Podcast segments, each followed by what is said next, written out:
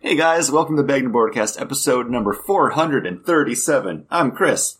I'm John. And I'm Paul, And we're a weekly podcast that comes to you in three ways.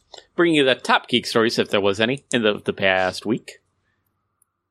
Next is John. the list. The comic books. Sorry, I was writing down the episode number, and I was like, "Man, Paul went through that really fast." Uh, Well, I don't next go. is the, the list. Uh, the comic books that we are looking forward to coming out March tenth, twenty twenty one.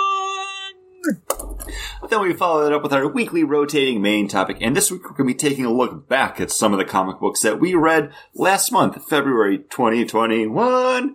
Uh, in our monthly look back, we're going to be discussing Radiant Black number one, Buffy the Vampire Slayer Faith number one, Teenage Mutant Ninja Turtles The Last Ronin number two, Iron Fist Heart of the Dragon number one, Snow Angels number one, and X-Men Legends number one. Whew, I'm, I'm winded after listening all those.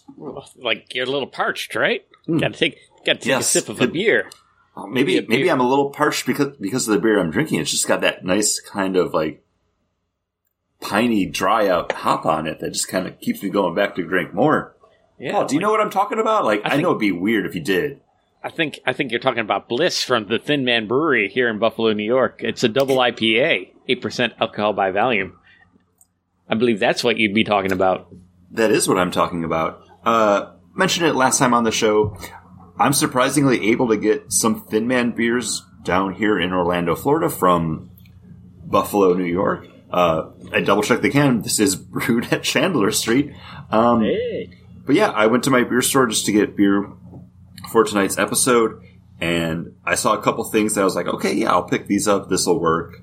Uh, like two beers I've had before. But then as I was walking down the aisle, I was like, oh, I wonder if they still have like Minkey Boodle and Trial by Wombat. Because I was thinking about just picking up something, Yeah, so fridge filler for like, you know, sitting on the porch reading some comics or something. you gotta have your they had- gotta gotta have my Minkies. And then I saw they had two new additions to the shelf, and one of them being Bliss, which I think I've had this before when I made one of my trips up to Buffalo, and we actually went to the location on Allen. I'm not sure though because I never El- checked into it. Elmwood, Elmwood. Elmwood, you're right. Sorry. Because yeah, Southern it's where Elmwood like Toro used to be, right? Am I thinking of the I right think place? so. I think so. It was a previous place that was pretty good. I don't know. If you don't know Buffalo, that's fine. Uh, I don't, and I live there for 30 years say, of my I- life. I still live there, and I'm not sure. Uh, but yeah, I never checked into this, even though I'm pretty sure I've had it before. I might just have known about it from just following Thin Man Brewery on a lot of their social media stuff. But this is just a great drinkable IPA, and that eight percent is hidden kind of well. It's got a nice kind of like pine dryness to it, but then it's pretty juicy. It's got like a nice citrus that kind of just like keeps you going back to it on the back end. Uh, I really like this. Since it is 8%, I was kind of pacing myself on this. Uh, my second beer, I've already drank the other three from the four pack because they're just, they're great. They're crushable. Uh, we'll talk about that more later, but yeah, this is great. I, I really dig this beer. Yeah, I'm enjoying it too. It is definitely more of a West Coast kind of throwback. It is that it like has a little bit of that pininess, but it's still very crushable. It's very easy drinking. It's not blowing my taste buds out at all. It's um still got a little bit of fruitiness. It's not all Yeah. resin and all pine. No, it, It's- it's, a it's, really the good. right amount of like citrus pop on that back end that I I really dig it. Yeah, Bliss is a it's a nice drinking beer. It's it's a it's a good one. Uh, I'm drinking something different. I'm drinking a new beer in my area. I don't know how new it is for Lawson's, but from Lawson's Finest Liquid, I'm drinking their Little Sip. Um, I thought this was a session version of like Sip of Sunshine. And, Sounds like it. um, when Yeah, I that's why I grabbed- know this him too. As soon as you said Lawson's, I was like, oh, it's like the Sip of Sunshine people. Uh, so it's like our little cousin of Sip of Sunshine. And then I was like, oh yeah, okay, this reads like, oh yeah, oh wait, it's 6.2%. Hmm. and so it's not a session version, it's a single version. It's a regular IPA where Sip of Sunshine is a double. Um, this is a nice drinking beer. It's good. It has a little bit of the same as you guys, that little bit of the drier mouth out West Coasty with kind of a nice juiciness to it. Uh, it's nice. I think if I were going to drink something from Lawson's, it would be Sip of Sunshine or maybe some another maybe another beer from them. I don't think I would go back to this beer. It's not bad, but I wouldn't drink this over Sip of Sunshine or trying something new from them. I'm not upset that I had it, but I just don't feel like I need to go back for it. Yeah, but you know, sometimes that's all beer needs to be. Like just something Yeah, you can enjoy in the moment. It's something I'm drinking with my friends. Hey, here you go. Cheers. Cheers. You notice I already poured out my next one.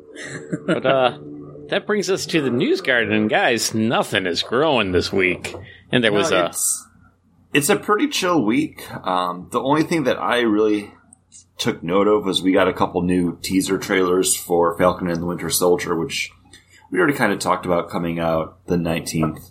Uh, looks great. Looks fun. I don't know. I just want to see more of those two characters together after what we had from them in Civil War. That, that, that's kind of it. Every I'm disliking not having something to look forward to now that WandaVision's over. Because that was my like, oh man, a week until the next one, and then that kind of like slow build up where it's like, oh, it's Thursday, tomorrow's WandaVision day. Uh, I'm looking forward to having that again. You know, and Mandalorian was that before, so I, I, I like this kind of staggered, staged, like production release. I was that's the question I was going to ask. But go ahead, John. Uh, I also have that thing where I get really excited, like WandaVision tonight, yeah, and then I'm like, ah, crap, it's Thursday. Fudge. But And I, I think part of the fun of it too is like we kind of made it like a little event night where we get like pizza and wings or like burgers to go or something and like get home and sit down for the new episode. Um, and Paul, y- your question back to you: Do you like that kind of release, like one a week? Yeah, I think it made it so I could keep up with it. Like, you know, I fell behind here and there, but you know, once Kate and I really got into it, we're like, yeah, once a week. Like, even with the Mandalorian, it was like I fell a little behind, but it wasn't like, oh, people have already seen all of it. There's eight episodes to watch. I'm, I don't really have time to sit down and watch all eight episodes right now. So I'm not going to start. And then I never started. Like, it was just easy to go. Like, Kate and I felt a little behind because there was two episodes like released right away, and Kate watch Kate and I watched the first one the one week, and then the second one the next week, and then we kind of spaced out. Like I think Wednesday we watched the third one or something like that, like to catch up. But um, yeah, so I I really do enjoy it. I feel like it takes some of the pressure off of me to like where I feel like I'm already behind on release day. Like I, I felt a little bit of that on some the because I'm like, oh, people are already talking about it. They're even like like no, they're not spoiler headlines, but wow, people are really talking about that end of end of episode cameo, and I'm like, oh, who could have shown up? And like so, I'm then I'm thinking about who could show up the whole time before I watch the episode, and then when I watch the episode, I'm like, all right, it was Pietro from the other movie. So what does that mean?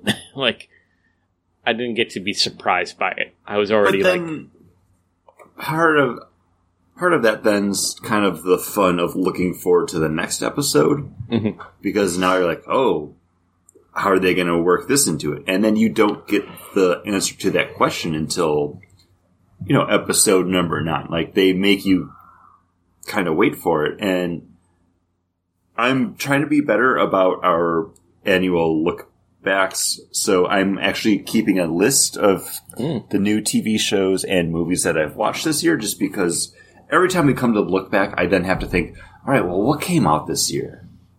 And, yeah, and it's a lot to try to consider, like what I went to see, what I watch at home. And one of the things I wrote down was the Chilling Adventures of Sabrina because we got the final season of that, and that was available on Netflix streaming all right away.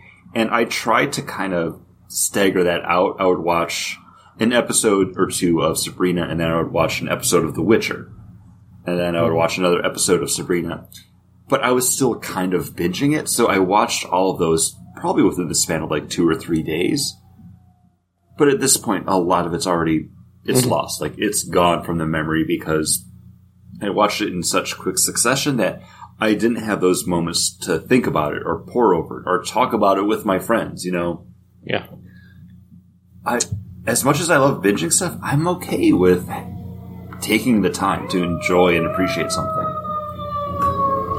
And uh oh wait, oh wait for the. Sorry, Are they coming to get I- you, Chris? No, I've mentioned it before. I, I live right down the street from uh, a garage for like the fire department, so it happens.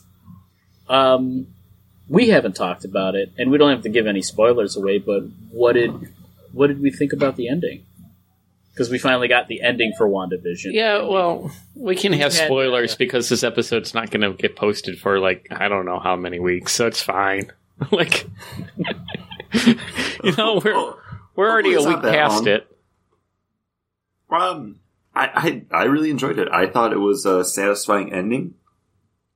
And again, I watched this having my thoughts and theories, but I didn't put too much weight on any of them.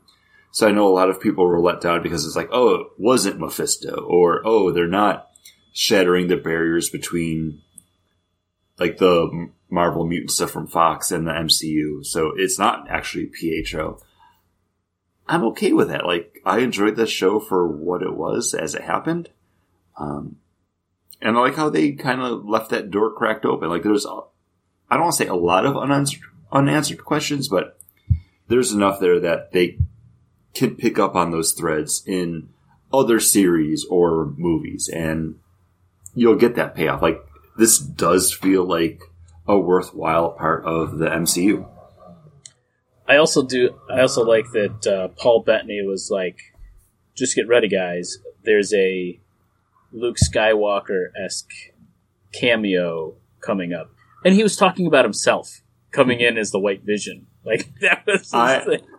I I watched that just as I did his role as Chaucer in A Knight's Tale. He's just the ultimate hype man. He just happened to be hyping himself up for that part. I love that uh, on Twitter, White Vision has also given us Vision. Hmm. Vision. It's annoying. is I great. hate that. You don't like Vision? No, I'm, I'm over Oh. it. That's all right. So I should not do a quiz based on should- Vision You should Well, probably. because I'm in way way too white to uh, actually fully get Yeah, that Paul, voice. Paul, I can't tell. I can't tell where your shirt ends and your skin begins. I'm wearing a white T-shirt, so that's what that's funny. we're, we're not a video podcast, but I'm glad I explained it. I, I feel like people still would have known what I. yeah, but you know, uh, so don't do a uh, "Where's Bernie" style style quiz. I, I I will say, uh, before we continue on, I did like your use of visual aids for. What I do for that love- quiz. is people who are listening to us do that just heard us laughing hysterically and saying how bad it was, and we loved it. Is Oh, pretty yeah. much all they heard that episode. Uh, Well, we posted the uh, pictures of "Where is Bernie" Yeah. on uh, on the uh, Insta or on our I don't know, but it was somewhere. Instagram. somewhere. It was on our Instagram. Uh, but Chris, like you, I I really enjoyed the ending. I thought it was satisfying. I enjoyed having talks with people about what they think or what they heard somebody put up on Facebook or on YouTube or I enjoyed talking about those, reading them, watching those videos, but it never took anything away from me watching the show. Like at the end of it, I was like, "Oh, this was good." I was I didn't care about Mhm. Mephisto. I didn't care about this or that or whatever else they, you know, people were saying could happen or, or should happen. I just enjoyed what was coming out of it, and I enjoyed having those the water cooler talk. Yeah. You know, Mandalorian. I'd go into work, and everybody'd be like, "Did you see it?" I'm like, "Yeah, I know, I saw it." And the one guy's like, "Guys, I didn't see it." And we're like, "Go, go, get out of here. It's your fault, not ours." And Vision was kind of the same way. WandaVision was the same way, where it would be just be like, I didn't see it yet, but I heard it's really good. I'm like, yeah, this is the one that kind of turns the leaf. Like, this is going to be, uh, this is really good. So I'm looking forward to that with Falcon and Winter Soldier and with the rest of the shows being like having that water cooler talk, that like talk for the week where everyone's like getting pumped for the next episode and then Yeah, I, yeah, I, I think the, uh, WandaVision offered some really great red herrings to provide the water cooler talk, but has now given us like the expectation for what these series actually are going to be, which are Well, self-contained. Oh, I'm, I'm so glad you Okay. brought that up because I was gonna pose this question once you had like wrapped up your thoughts because Huh. this wasn't supposed to be our first edition of like the Marvel Cinematic Universe to TV on Disney Plus. Like we were supposed to get Falcon and Winter Soldier first, but just with everything having to shut down due to the pandemic, they had to halt production on Falcon and Winter Soldier when they were filming. I think it was in Prague. They like, they had to shut stuff down. But at that point, WandaVision was far enough along that they were able to just kind of finish it mm-hmm. and then get that one out first. So I'm wondering, and I do want to pose this question once John sits back down and puts his earbuds back in, which he's doing now. So my question to you guys, after we've wrapped up watching Falcon and Winter Soldier, which one do you think would have been the best kind of introduction to the Marvel Cinematic Universe for TV watchers? Falcon and Winter Soldier or WandaVision? Well, WandaVision also serves as a great kind of dark mirror to our situation right now, which is living in a quarantine, where you had all of Westview living in a imposed quarantine. So, I think I think it kind of worked now because of I- our world, not But as just- not, I don't know if it would have worked as well and as the intro if you know things went as planned. But this is why I, I'm kind of posing this question once we get to the end of Falcon and Winter Soldier. My mom texted me, and I told you guys this before we started recording. My mom texted me last week and was like, hey, should I watch WandaVision? I don't think she would enjoy WandaVision because she doesn't know the MCU. She doesn't know these characters. Just based off of trailers, like if she texted me and says like, hey, should I watch Falcon Winter Soldier? Even right now, without having seen the show, I'd be like, yeah, it's going to be a lot of fun. Like, check that out. So, I, know. I think I think WandaVision provided enough emotional weight to get you interested in the characters and to follow the characters, even if you haven't seen the movies. Because honestly, think about who Wanda and Vision were in all the movies. Like they have the one scene when they're in like what uh not in John's Belfast. thinking real hard. I heard But- that exhale. what Edinburgh Oh, out there in Edinburgh. That's my next. Oh. Oh, nice. I thought he was exacer- exacerbated with me. Um, No, I, I got normal. a black IPA here, and it's like dancing on my damn palate. you! I love black IPAs. But Paul, so I posed that question just while John was sitting back down, but you want to wrap up your thoughts? Well, oh yeah, yeah. Well, I was going to. Well, I wanted to say I think there's enough emotional weight. It is self-contained enough that somebody that hasn't watched the movies could maybe get into it enough and be like, oh, it might be like a lot for them to kind of take in. But I think everything's laid out really well. I am a little upset at the very end that Darcy is like, hey, debriefs are a fool's game. Because I'm like, I would have liked to see more Darcy, you know? It would have been good. But she's already gone. Um, you know, I, I really liked uh, Agent uh, Jimmy Woo in this series. I, I thought that his turn here was better than what we got in Ant Man. And I think they provided. I, I would say this is in line with what we got in Ant Man. Not to Yeah, cut you off, because like But you get in Ant Man. I I liked him enough that seeing him in this, I'm like, oh, like you're seeing the continuation of this character's story in another book. Like it fit and it worked, and I I feel that that just kind of lends yourself to wanting to like this character that has not a lot to work with in, Yep. in where he's at because he's just. he- we'll talk about when we get to Ant Man, and he's but a buffoon that we yeah. want him to fail. In this, we're like, oh no, he's a lovable he's he's a lovable ever guy that we want him to succeed. And he doesn't No. and he takes off the handcuffs and he goes flourish. you know? Well, as soon as they put him in handcuffs, I'm like, he's going to get out of those. Like he's he, he's the man now. he can do close-up magic. It's great. Uh, yeah, no. Um, I think it's it was. I think one with what their lineup is. I think if you went Captain America, Winter Soldier, WandaVision, and then Loki, I think it would be two kind of weird shows, WandaVision and Loki, one after another. But this kind of sets up that hey, we're we're doing fun and weird and different. So you're going to get this WandaVision show. You're going to get Falcon and Winter Soldier, which is going to be Oh, it's going to be so good. but buddy cop action. Buddy cop and- spy It's- suspense, suspense It's thriller. lethal. It's lethal weapon with like a flight pack and mechanical arm. Like I'm I'm just excited for that.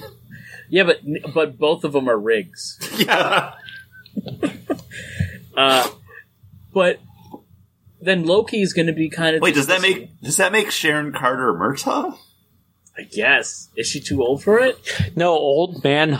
Old man Cap is old is Murtaugh.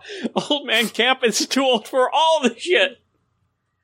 Um, and and then going into Loki, which is going to be kind of another weird take on that character. It's going to be the same Loki, but I think the circumstances around it are going to be weird. Uh, which this is kind of news, but apparently season two of Loki is already being kind of plotted out. So first MCU DC or Disney Plus show that we've learned is going to be getting a season two because a lot of what they've talked about seems just kind of I don't want to say filler, but it's like oh here's more stories about the characters you know that we can't tell in movies. Uh, Loki seems to be the one maybe that they just want to keep keep going on because Well, that seems like it's designed to be serialized because it's Quantum Leap Loki style. It's it's Doctor Who Do- yeah, it's Doctor Who Loki. or or Quantum Leap. You know, Yeah, Paul, you, you, Paul, you said post Doctor both of those. I know. You, I said were- both of them, but you agreed with Doctor Who more. And I'm like, actually, I like this because I better. used that like a like a month or two ago, and you gave me shit about it. And that's why Yeah, I was like, oh, because- he's saying because he's saying better. Doctor Who, but he's like, no, but Quantum Leap's better. I do think Quantum Leap's better. Not as a show. I prefer Doctor Who, but I think for this, it seems better. I like Quantum Leap. Yeah, but also, I th- yeah, eh, whatever. Um, sometimes I hate both of you. uh, and sometime can be all the time when you're hanging out with Loki. um, yeah, that's my thought. I think it's wise to do the what people expect a Marvel show to be, which is Falcon and Winter Soldier, in between two, maybe a little more off the wall. Yeah, but Uh, even though they're off the wall, I still think all they did was move the puzzle pieces into alignment for the next movie. They didn't cr- shatter the multiverse. They didn't really set up Doctor Strange doesn't show up as a as a weird cameo to be like, yes, this is the next movie starting now. It's so WandaVision isn't going to be like taking place right before the opening credits of Doctor Strange in the Multiverse Madness, it seems. Like, it seems like the movies will still stand on their own, and these shows will stand on their own. Yeah, and this is setting up, like this set up Scarlet Witch for the rest of her Marvel cinematic Mhm. life, and what you're gonna see in I mean, in that tease, like the post credit, like it's setting up what you're gonna see of her in the mul- the multiverse of madness. And I think what's also worth noting is none of this seems to mess with Black Widow, so who knows when we'll get that. uh, anything else that we didn't want to talk about, but we'll wind up talking about for. Well, you know what, though? Like, maybe that's why Winter Soldier, uh, Captain. oh, Jeez, not Captain Falcon, but Falcon and the Winter Soldier was kind of delayed because they kept on thinking that Black Widow would be out. Maybe there will be Black Widow spoilers in uh, Falcon and the Winter Soldier. Yeah, but we're still not getting Black Yeah. Widow before it comes out. But there's they're like, ah, screw it. Spoilers. Spoilers be spoiled. I They've all seen the movie. They all know. They no I'm- longer care. They just I'm- have been sitting around wanting to talk to us about it, John.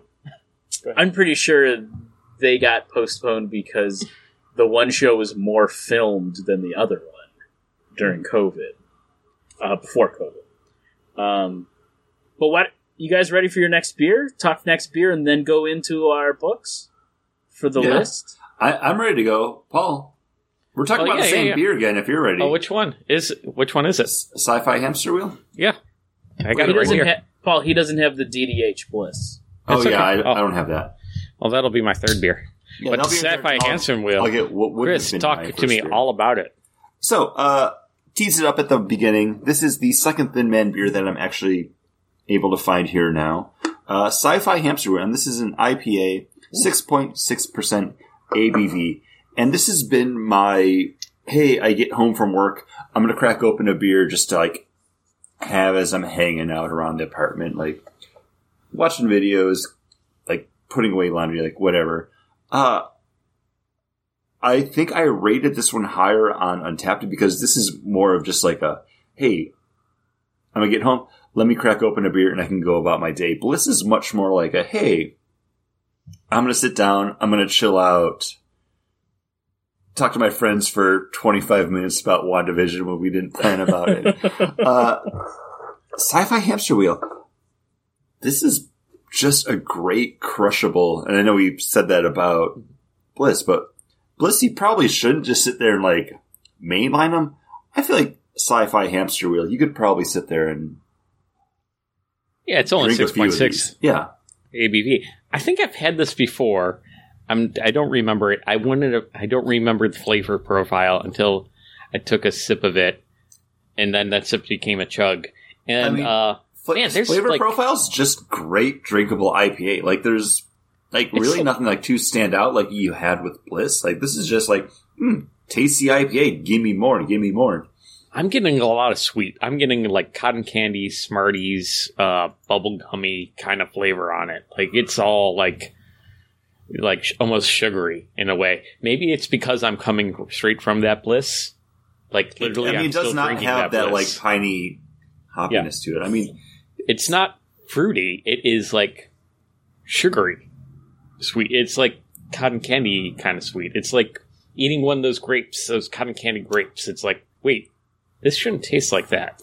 I'm not. I'm not picking that up. John, you have any any thoughts? Well, the both of you like this beer because last episode you both had Trial by Wombat and liked that beer, Mhm. right? Yeah. Yep. This is a screwed up version of that beer. Ah. So, uh, Thin Man, before they opened their new brewery, very small. They were trying to do a big release with uh, a second canning of Wombat. So they went and had it uh, brewed at Young Lion, which is a brewery in the Finger Lakes. And they gave them the recipe.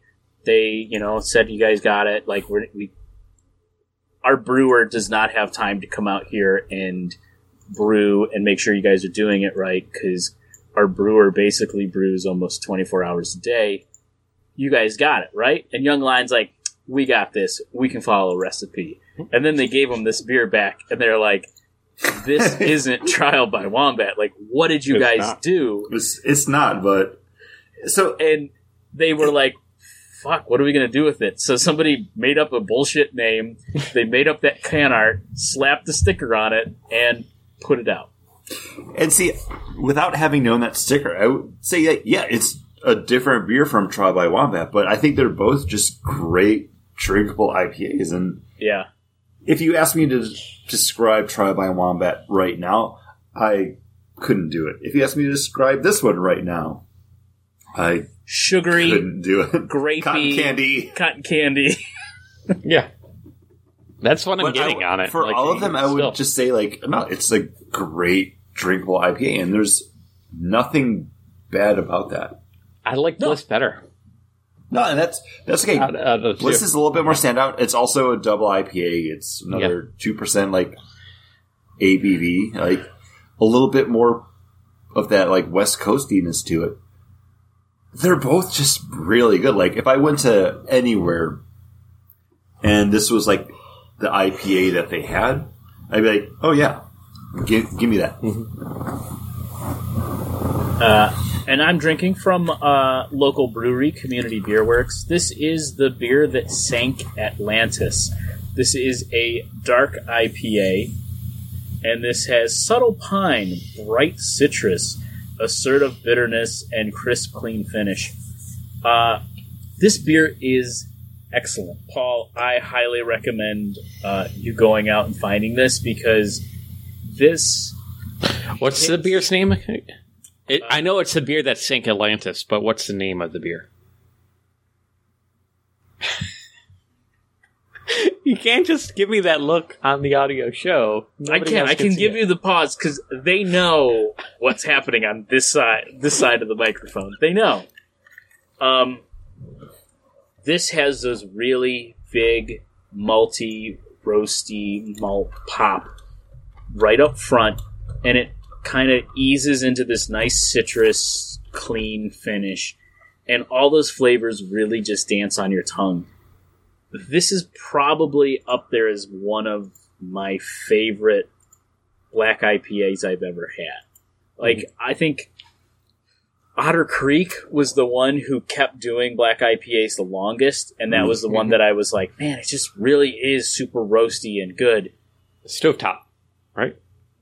No, No. that was, no, it was, just, called Black it was just IPA. Black Yeah. IPA, yeah. Yeah, Stovetop Porter Um, was their p- Stovepipe porter Porter, yeah, it was there. And this is just, it's really, just really nice.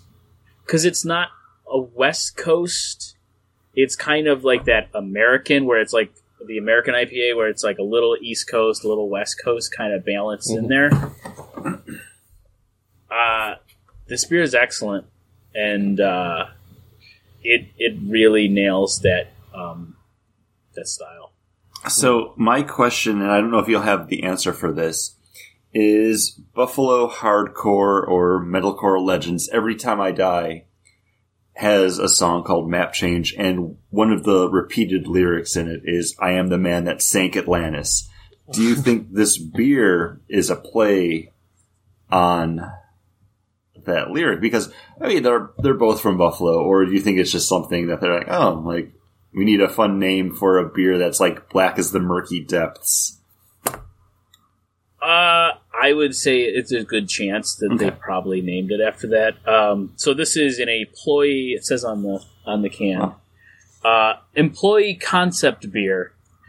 Dave Geach Gervavich, uh, their area sales manager. This is the beer rep from Community Beer Works that I work with. I work with. Hey, Um, next time we see work. him, ask ask him. I will. Let- I could let text me- him. I, Let me I know could. I could text Good. him. because I'm curious. Ooh, live answer on the show. Yeah. It's a little Um, late. Don't do that. But when this beer was coming out and right before it, I was talking to him and he's like, Yeah, we got a dark IPA. And I was like, Oh man, I love black IPAs. And he said, Me too. And they were going around saying, Hey, what beer should we do next? And I told them, You guys should do a black IPA, especially like late winter, spring beer. It's perfect for that. And I ended up- I completely agree. Like, Yeah. yeah, Dave's a cool dude. Yeah. He was Late uh, winter, spring, perfect.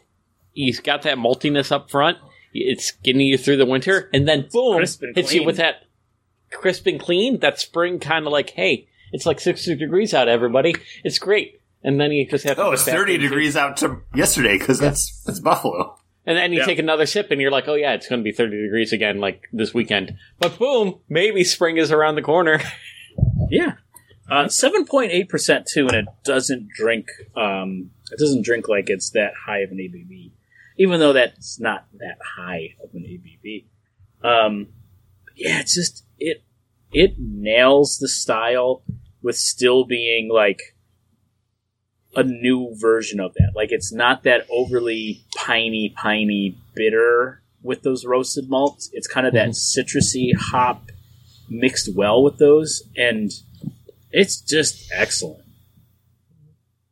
But that's one that if you're able to pull one on the side for whenever I'm I- able to come up, because I do want to try to come back up like once I can get like vaccinated. But I live in Florida and still no answers for anything. Uh, I Is there can- a website you can go to where you where where, where I- it just don't I- changes ship- and says no? No, like the Oh. it's Florida.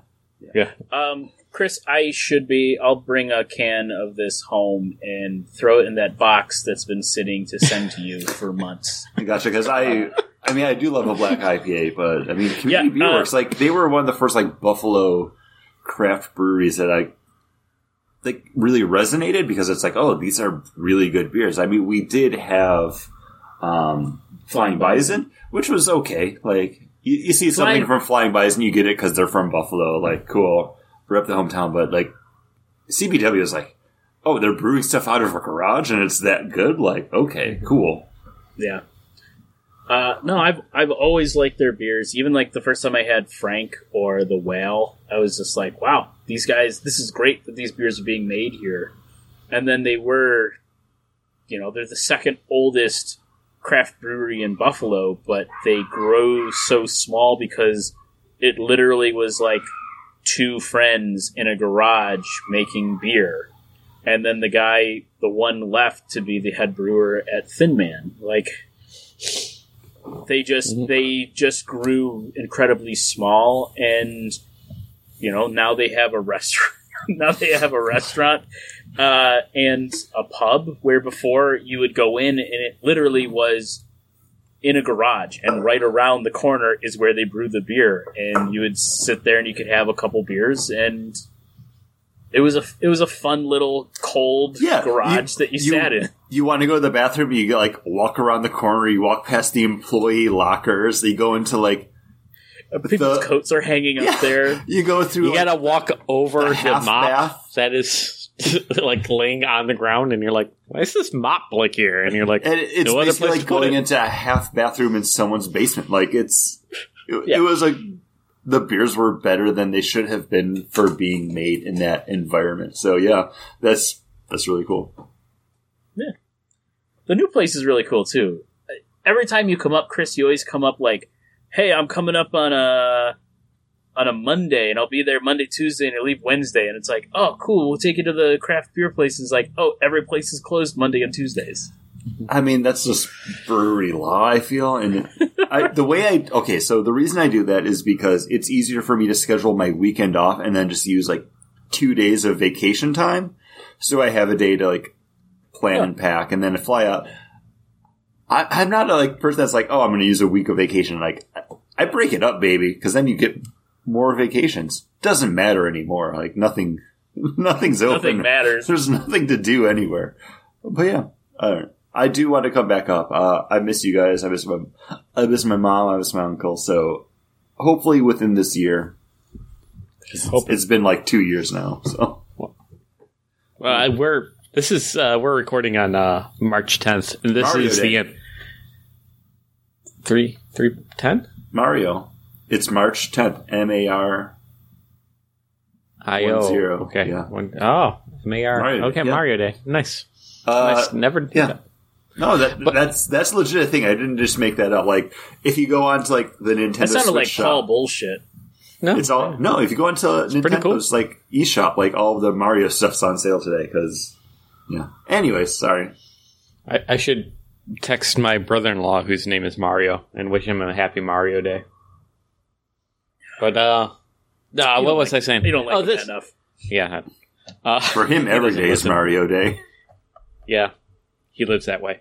Um, it's been a full year though of us being closed down, guys. One year, March tenth. This is the day that it like all shut down for us. They're like, hey, And I, We're I not still gonna have to tell same- people at work to put a mask on. Okay. yeah. You can he can potty train a dog quicker than you can train people to uh, put on a mask on. But you know what? We don't need to be trained to do buy comic books on Wednesday, even though DC comic books come out on Tuesdays. So, what comic book are you buying, John? Uh, I am buying Thor and Loki Double Trouble number one.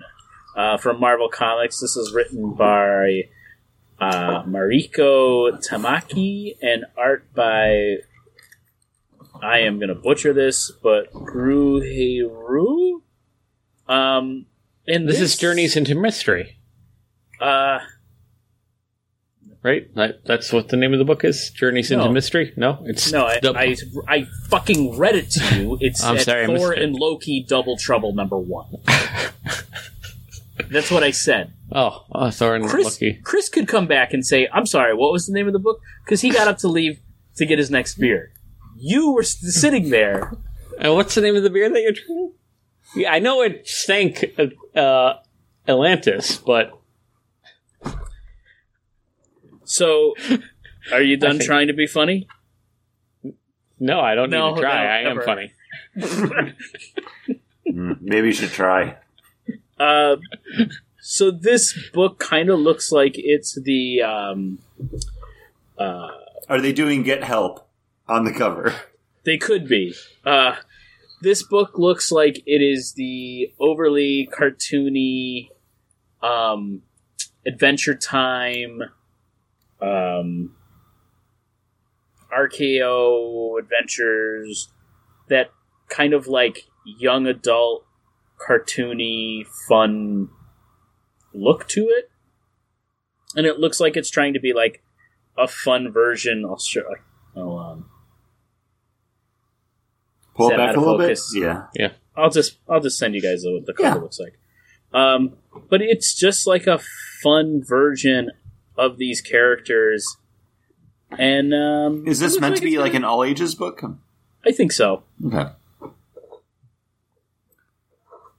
But, No, uh, I- yeah, I do like the MCU Thor and Loki like relationship. I don't feel like I've ever gotten that in the actual comics. To to their detriment because I, I'm looking forward to a Loki miniseries on Disney Plus. I wouldn't buy a Loki comic book, so I don't know. It, is this going to be one of your picks for look back, or are you going to wait and see? uh, um, it probably will be. I think I already have like maybe one or two books from previous buys. Um, I have no problem. It's three ninety nine. Um, I'm I'm in Paul's account right now, so I could easily just buy Yeah. it. hmm Um, Pretty much how it goes. Uh, but no, I'll, I I probably will pick it up for the look back. If not, it's just I I will buy it no matter what. Um, but yeah, I'm, I have no problem throwing it for the look back. Huh, I'll read it. And since we're talking about Paul's account, Paul, what book will you be buying legitimately?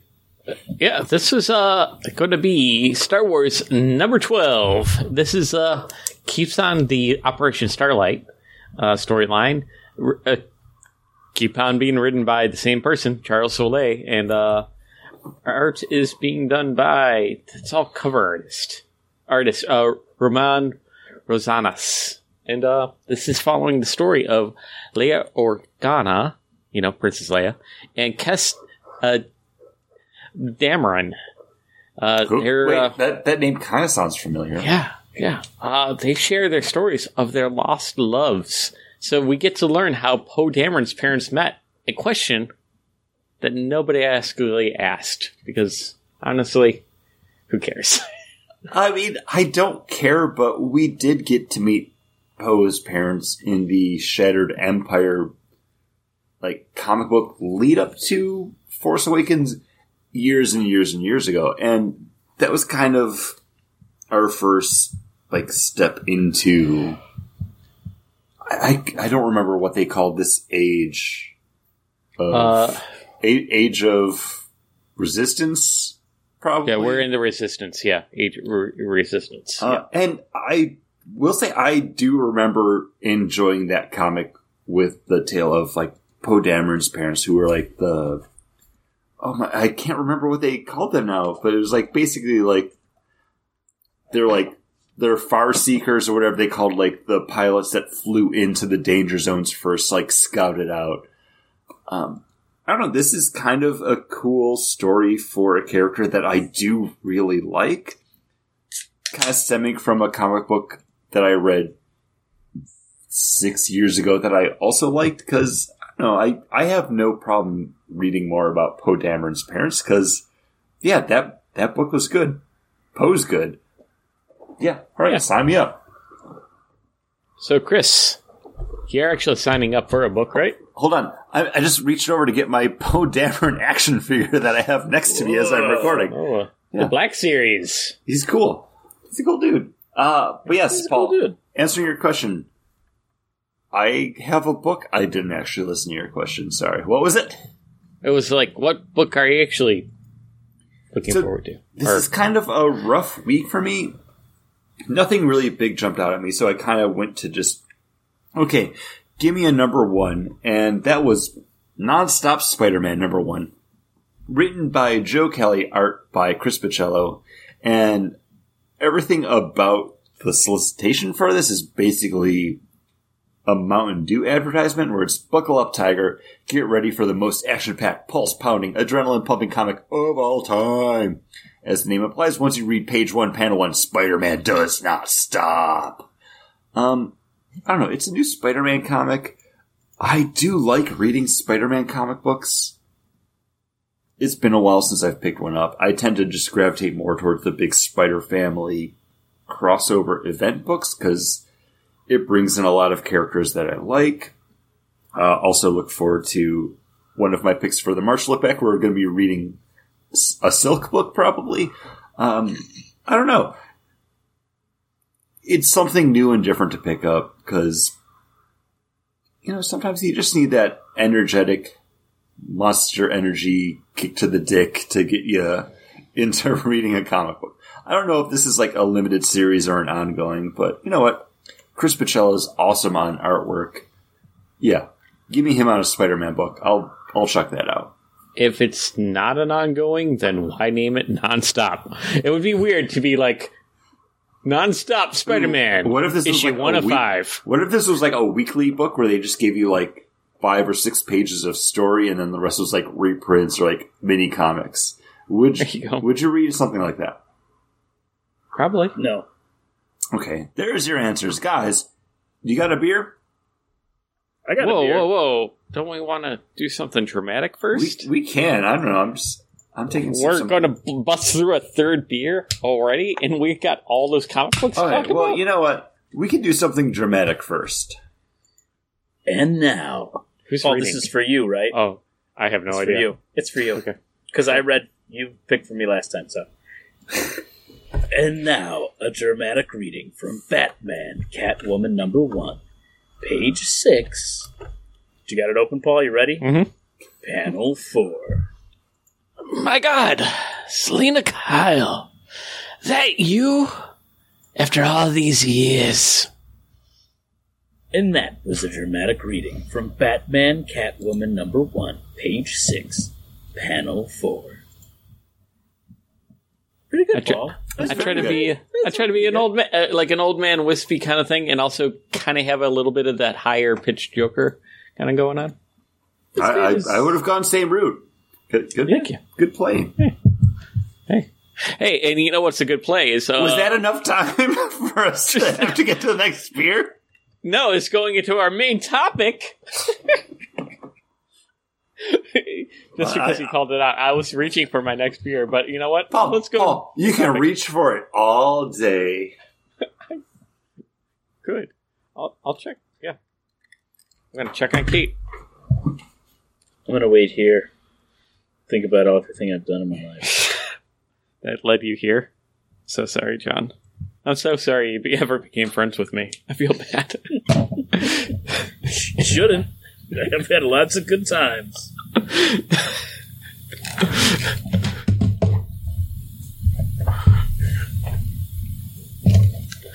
You know that one episode of Doctor Who when when they go back in time and they like hang out with uh, uh Van Gogh.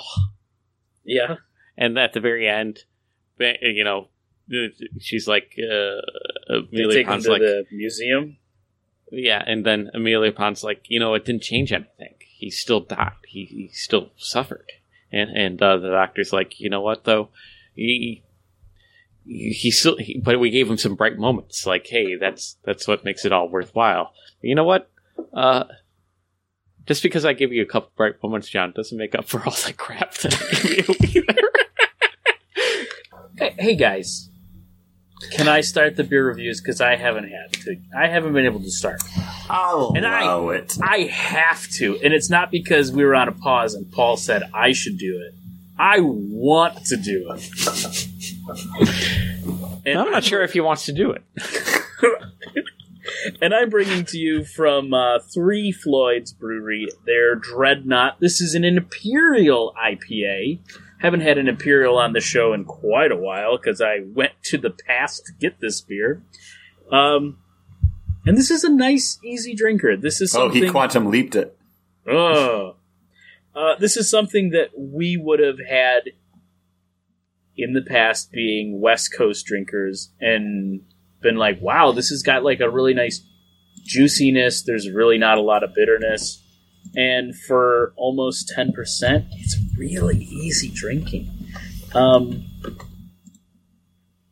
really not super expensive either um, four pack tall boys. I think it was like fourteen ninety nine, which is absolutely reasonable, especially with it being a, almost ten percent. What is it? It's like nine point nine point four percent. Um, but yeah, you get this just really nice, easy drinking beer.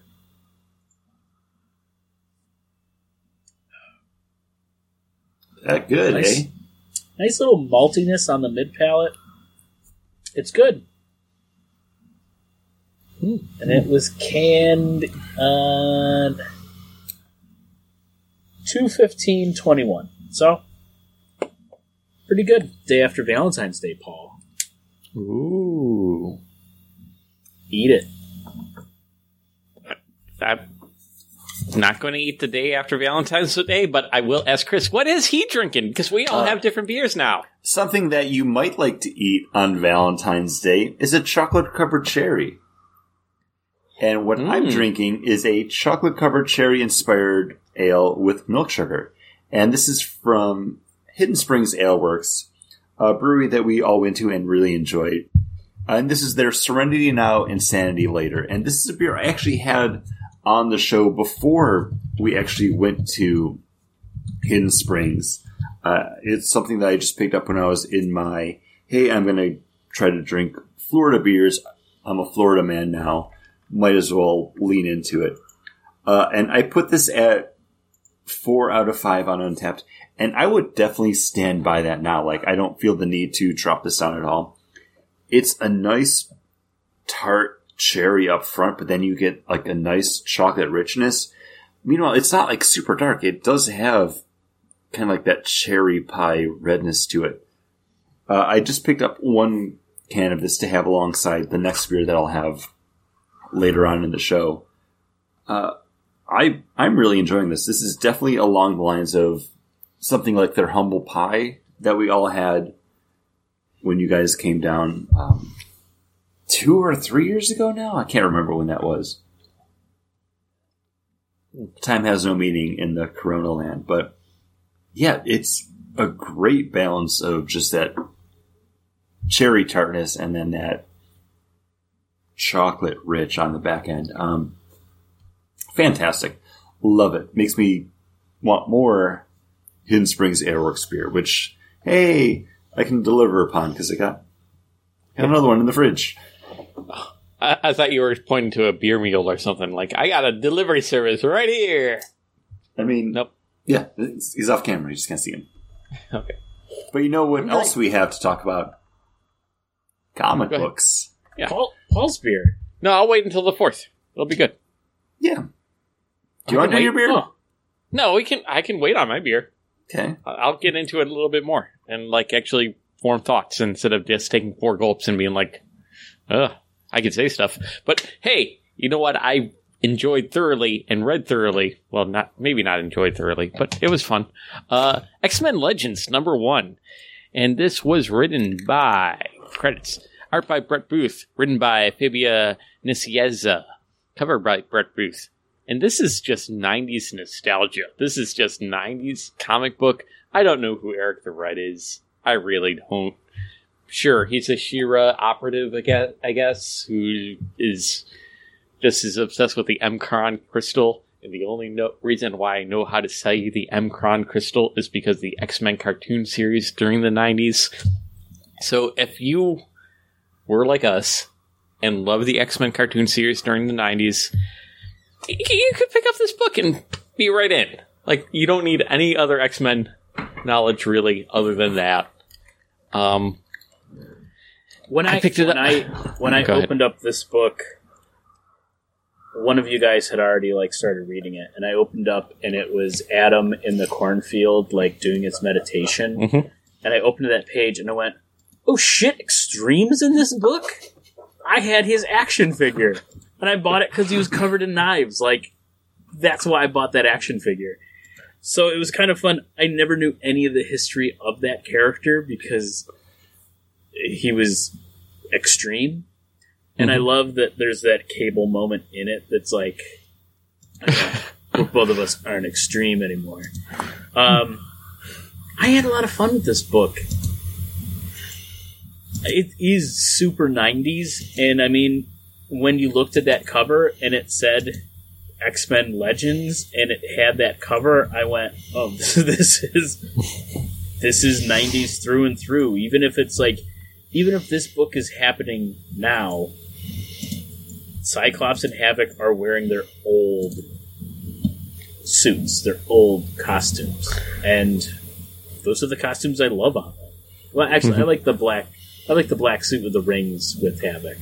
really? In the the the head thing with over no, the I like ring the, in the the newer one where he doesn't Oh. like his new one where he doesn't have that, but he still has. He has like a he has like the a trench coat on. I think at that point too. I don't know. Maybe no, because that's kind of too close to this one. I don't know. Havoc's not my favorite. I don't. Uh, this It's I- alright not to have Havoc as your favorite, but he is he is awesome. I enjoyed this book more than I thought I was going to, and that's because of or despite the reasons that we listed. Because it looks a lot better than most '90s comic books did, and I think that's all due to the coloring. Like that Brett Booth art is very reminiscent of that '90s Jim Lee style, but with the steps forward that we've had in like coloring techniques and technology, the book doesn't look dated, even though they do like the captions where it's like Westchester, New York, Xavier School for Gifted Youngsters. That took me back. Like just seeing all of that stuff and hmm. like the characters that you're dealing with. And I don't know Extreme. I never read any books that had him in it, but I had his trading card from like the X Men '95 Fleer collection. Uh, and then you're reading this book, and then you're getting those throwaway like editor's notes where it's like, "Oh, to know more, read Captain Marvel three, from Back- 1995. and that was like like parenthesis like back issue 1995 like that put me into that mind frame and then just having it be based off of like x-force and x-men and the starjammers it harkened me back to that time and it worked in a way that i was kind of afraid of when i saw what this book was going to be and having Fabian Nicieza, who wrote a lot of X Force and X Men comic books in the '90s, on this, it just it feels right because it is right. I guess. Mm-hmm. Uh, yeah, and I'm not even a big Cyclops, Havoc, or Starjammers fan. Like, I don't like the Starjammers, but you know they pop up in this book, and I'm like, okay, cool. I know these characters because I either had trading cards of them, or I remember seeing their action figures on the pegs at KB Toy Store. Like, so I know, like, has it like is oh weird cat lady. All right. Oh, now I see her actually in a comic book. All right. Let's Uh, go. When, when I turned to the page and you saw the Starjammers and you saw that guy, the, the guy with them, I was like, again, I had that guy's action figure. like, I know who that is. He's part of the Starjammers. I had a lot of toys when I was a kid. That's how my Pretty parents cool. shut. That's how the parents shut me up. Well, you, you- you're kind of like uh, Adam X or Extreme, as you're calling him. I didn't realize his name was Extreme. But you have toys everywhere. You just leave him in the field, and he goes off running, and then he puts them on, and then he has all these blades on himself. yeah. That's what you So do. to use his mutant power, he needs to cut somebody first, apparently. I don't know. I never. Yeah. I never had any comic books with him. I had his card, which I'm finding online right now to send you guys a picture of. All I know is uh, the only thing you really need to know about is the Summers effect, where there's this, you know, kind of uh, weird uh, theory that two mutants that are related directly, like brother sister, or brothers and brothers and sisters and sisters, their powers cannot affect each other. I don't think that was a theory. I think that was just like a Summers thing because you get to see that Is from it- Cyclops and Havoc, and then Is it only the Summers? I think Brothers? so. Is it only the Summer lineage, or was it a theory that all I think that's just a Summers thing close because relatives? their I feel powers like it never was- worked. I feel like it was just the summers. Hmm. And here, and that at the very end, that's when we realized that Adam X, who's not Vulcan, who who I was assuming I was Vulcan. like, yeah. I was. The, my thought was at the end of this was like, fuck, another one. yeah. I'm like, wait, didn't we just have a secret Summers Brothers with Vulcan? But no, no, Adam X Extreme, who apparently is a character from back in the day, because John had this action figure. I had his action figure. and I can't time travel to put that action figure in his past. It's not. It's not something I can do. So therefore, this character's been around a lo- while, a long time. I didn't know that, but I enjoyed this book nevertheless. Yeah, It's it- just zany, stupid '90s fun. I hate Shi'ar. I hate the M'Kraan Crystal. I hate how the X Men get cosmic, and this is just that. But somehow it still worked.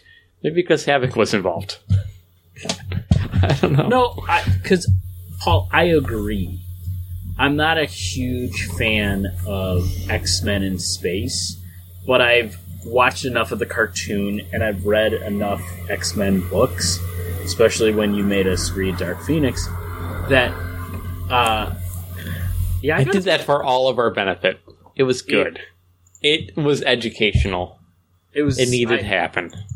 No, I don't think it ever needed to happen. Uh, Chris Chris agrees with me. Uh, so I was fine with those things happening. It's not my favorite thing in the X Men books. But when it happened in this, I was like, yeah, that makes sense. Like, this is X Men. Like, it, it all worked. And I went in going either I'm going to enjoy this book or we're all going to hate this book. And I'm pretty sure we all came out enjoying this book. I don't think I would read number two, but if I wouldn't be upset if we had to read the first trade as a trading policy. Mm-hmm. Yeah, it's something that I wouldn't necessarily go back to, but I came out of it liking it and like actively appreciating it for what it is because it's like, yeah, this is the kind of X Men comic book that I would have picked up at the supermarket because mm-hmm. we're walking through the store and I asked my mom like, "Hey, can I get a comic book?" And she says, yes. I'm like, "All right, what do I get?" Like, "Oh, X Men, okay." It's it's an X Men book. It's a number one, but it still reads like it's the fourth part of a story yeah. that you don't know anything about. But you're like, oh, I get to, I get to pick up this comic book, so yeah, I'm gonna I'm gonna read it, and I'm gonna keep going back and rereading it because that's the X Men comic book that I just got. It's definitely, yeah, you're right. It definitely feels like it's something you got off a spinner rack. It, um, I don't know what I was going to say after that, but I don't. I, I kind of thought this was going to be more like, oh, there was going to be this story and then another story and then another story, like uh, anthology. I When I kind I, wish it was it a little bit more anthology, but it's it's not. But I'm okay with it being what it is because it seems to be continuing a story that was never told. and whether this is going to wind up being canon in some way or not. Like, I don't know because these are definitely all characters that I recognize and know. Mm-hmm. So maybe this is just like an untold story that they always wanted to get to, but I, I don't know. The, th- the third feel- Summers brother was always a thing. Yeah. I do feel like this is what DC was trying to do, it was doing with the new 52, which was like, oh, we'll bring back some of the 90s stuff that people kind of liked. And this feels like the X Men doing that. Like, oh, we're gonna new 52 it. We're just gonna bring it back to the 90s, everybody. Extreme! Eat you some Yo Magic yogurt. We, we, we talked about WandaVision enough. We can we can continue on. But John, what's, what was your Uh, book? For uh, one of the books I picked up, and the next one we'll be reviewing, is going to be Snow Angels, which is the first Comixology originals that we'll be reviewing for this show. And they've been doing them for what, the last three years? Something like that. Ah, I feel like they've been doing it Um, for a while, but we've never picked any up. Um, but this time uh, we're reading Snow Angels number one, and this is written by Jeff Lemire and art by uh, Jock. And this tells the story of could it be a post-apocalyptic world? Is it an alien planet? We don't know, but we follow a father and his two daughters. One being, I think, what like ten or twelve, and the other one being like three years younger than her. Uh, Um, twelve because it's her twelfth birthday. Yeah. Um, who venture out down the trench, which they live in. They live on an ice planet or right ice part of the world, and they live in a trench. Um, they ventured off from their village to go hunting, to have a, a, a meal that they don't have to really share with anybody, and celebrate the one daughter's birthday. But when they venture back to their village, the fable creature that they say if you're not good at night, the snowman's going to come get you, has wiped out their village.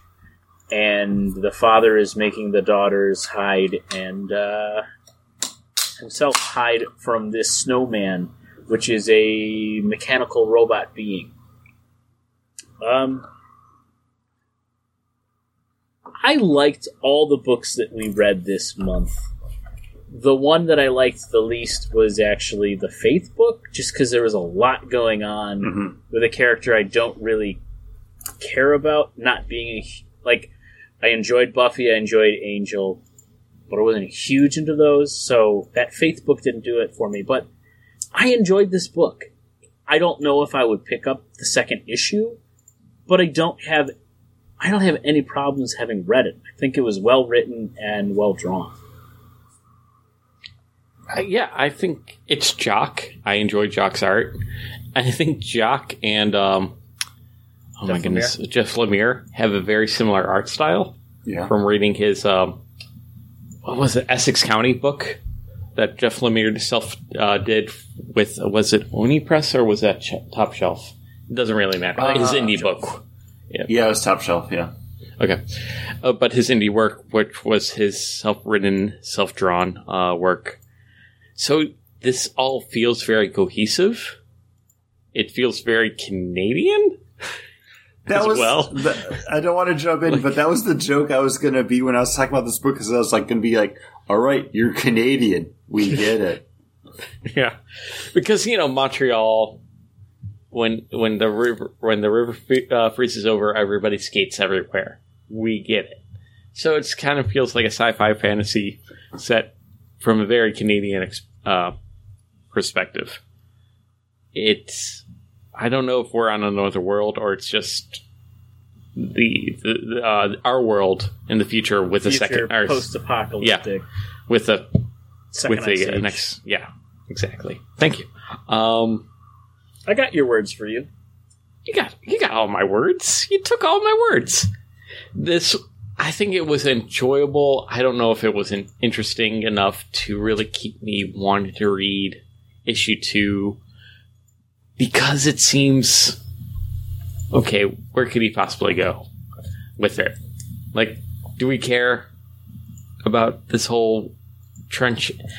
I was really excited to see this whole village that they created, and then when we get there and everybody's dead, I'm like, okay, I'm done. I don't care now. Like, I'm like, oh, what kind of society have they like moved? Uh, have they they actually built? Are they like growing some sort of weird moss that actually grows on ice? Like, what's actually happening? What's what's actually the deal here? It's Paul. It's okay. I, I, Like, are they like digging into the ice to like find like things that have been left behind from the ancient society? Like, I was kind of interested in seeing what was all going on there. And when everybody was dead, I'm like, okay, that's not the story. The story is about them like on the run and well on the skate, looking for survival. So and you know what? If you want to see a good skate survival story, look up uh, ice injuries. No, look up Clint look up Malarchuk. NHL. Yes, exactly. Clint Hey. Malarchuk. Look that up on YouTube. Uh, don't don't, but great, don't. If you have kids around, don't. don't do it. Don't do it. But it's a great. Uh, Clint Malarchuk was a goalie for the Buffalo Sabres who suffered a cut to his uh, jugular on the ice. He went down to try to grab the puck, and somebody's skate com- came up and cut his throat. He survived. It's a happy story, so that's why I don't mind mentioning it.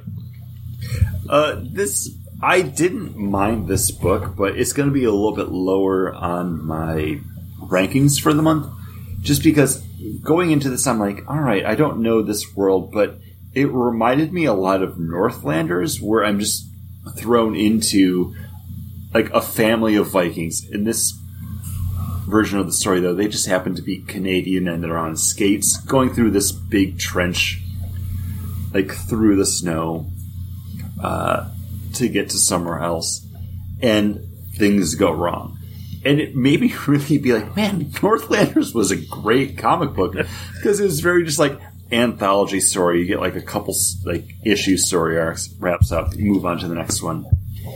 There wasn't enough to this to make me want to read the second part of it, but I didn't dislike it enough to be like, no, it's not good. Um, I feel like that's how I feel about Yeah. it too. it just made me realize, like, man, what's Brian Wood up to now? Because I, I would read more of his like weird Viking, and I know he did another Viking book that we read, and we're like, wow, it's it's like Northlanders, Black Yeah, Hammer, uh, Black Black Road. Black Road. That was it. Yeah, it's Black something. Yeah, Black Hammer. I think it was like a BPRD spin-off thing. Um, yeah, not bad. Uh, I think this just solidifies to me though. Like, I don't need to read Jeff Lemire comics. I might not need to read Canadian comics because I kind of went into like the Brian K. Vaughan like We Stand on Guard book, being like, "Oh, this is gonna be cool Canadian comic," and it just a weird comic book that didn't resonate with me. Um, I don't know. Canada, I love you. You have worthwhile creators. Uh, and we love going to Toronto. Oh, I miss Toronto. I, I talk about Toronto a lot more than I probably should. it- I really miss going to IKEA right now and not being charged ninety nine dollars for the delivery fee. I'm sorry, what's that? So, John, what was your second book again? Uh, my second book is Iron Fist: Heart of the Dragon, written by Larry Hama and art by Dave Wa- Wachter. Which Watcher? Um, and this follows the Iron Fist, who has um, what I have to say about what Larry Hama's done is taken all of the interesting stories that have been written about Iron Fist over the last decade because he definitely ties in Matt Fraction and Brubaker's Immortal Iron Fist. He definitely the latest um, story that was done where um, Danny Rand adopts a little gr- little girl who's a kung fu fighter, um, and Danny Rand's got this little Asian tinkerer who has created a portal system to allow him to take him to the other the other seven realms, um, which we found out about in Immortal Iron Fist. And the first one he goes to is the underworld, where he ends up having to help try to save the day. And you run into uh, Taskmaster, who's stolen the heart of the dragon there. And there's zombie warriors, and they're trying to protect the dragons. This is a fun book, Chris. Yeah, John, you went to pick this as your pick for the list on the last episode, and I was like, John, it's Larry Hama who did the I Albert book. I Albert. I, I Wolver- I I Wolverine. Wolverine. That's what it was, uh, which we did Oh. not enjoy. But then, as I was reading this, I'm like, okay, I feel like I'm definitely jumping into this like mid story because it is, like you said, it's drawing off a lot of Iron Fist stories from the past few years, but it didn't make it inaccessible. And I was like, okay, I'm kind of having fun with this. And there's stuff that I'm like, oh, I don't get it. I don't know where that's coming from, but ultimately it just this isn't the Iron Fist that I like to read, but it's an Iron Fist that I really enjoyed reading. Like him going back home and then like Luke Cage and like his adopted daughter are under attack by Lady like um Bullseye. Lady Bullseye. I, I I really I really dug this, so I'm sorry for doubting you. Uh, it definitely was. It. I hemmed and hawed about picking this book up, but I. I really love the Iron Fist. I I I wore my Iron Fist shirt because I was like, I like this book we wrote we read today. I'm gonna wear my Iron Fist shirt. Like, I watched those two shitty seasons of the Netflix show. I love the Iron Fist so I was like, I'm, I'm gonna pick it up. And Chris, I had that same thing. I hemmed and hawed about buying this because it was Larry Hama. The only thing that threw me off about it was when the, like Iron Fist is back at home and Lady Bullseye's like, "Oh, Taskmaster was supposed to kill." us." like, wait, did you know that they were going to be like mystical city hopping and that he would pop up there just randomly? Like, because I don't know what the catalyst was for this story, and that's part of like it feels like I'm just jumping into it because it feels like they're on some sort of quest where they have to go to these cities that I didn't catch. Maybe it was mentioned in the dialogue, but No, I like it- it wasn't. Okay, It wasn't. Uh, it, it, that's the same thing I have. Like I read that and I was like, how are they? How would they know that he was going to do that? Unless like we missed, like there wasn't a scene where it was like Iron Fist just showed up. We'll kill him, Taskmaster. Okay. I feel And like it wasn't because they were just like hopping through those like states and like Yeah. I don't know, Uh, but it. that- but even that was the thing that like stuck out to me, but it didn't ruin the book for me. Like it wasn't world breaking enough that I was like, mm, yes, point of order. I I still, um, I still fucking dug this book. I, yeah, I did too. Uh, I thought the art really, really worked well. Um, I thought all the characters were really good in it. I love that there was Taskmaster showed up and he fought Taskmaster, and I love that moment where Taskmaster's like, "Just remember, as he's running away, I did this left hand, like only using my left hand." Uh, and like even Lady Bullseye, like when she when that car- that elevator door opened and you saw her with her zombies in there, I was like, "Who the hell's that character?" See, I they were like, recognized her, but that was from the time where I was like a little bit less off of the Marvel stuff. But they were like, "Oh, Lady Bullseye." I was like, "Oh yeah, I remember Lady Bullseye." Well, that's been a long time since that character's been brought up, and I was like, "Oh, that's kind of fun." Lady Bullseye, Taskmaster. I wonder who else is going to show up. And then being a fan of like the Immortal Iron Fist, um, Fraction and Brubaker run, where it was like, oh yeah, like the the Mad Dog character, like you're going to be going to all these realms where they have their champions and seeing what they're doing and what this overarching story is like. I'm I'm ready for issue two. Like, I I, I really enjoyed this book. I think it was a lot of fun. Uh, you know, zombies just getting wasted for whatever reason. Just it's cannon fodder. It's fun. Lady Bullseye, I had no No clue. I had a clue because it was like one of those things that are like, oh, a lady bullseye, and I'm like, but I don't know where power is. Is she just I, bullseye? I still but a don't know girl- after reading this book. And she did she do anything? She th- threatened, she menaced, but there was no power usage, and then she escaped. It's like, all right, cool. Like, who was the first dragon that was dead? That Taskmaster stole the, The, heart of. the underworld dragon. okay, underworld dragon. So we don't care about that. That doesn't really matter. I feel like we should care because now they know all the dragons are under attack, but uh, that's again coming into like, oh, this is a story that's kind of already been happening. because Iron Fist, he like he has his powers because he dipped his hands in the heart of the dragon or something weird like that, right?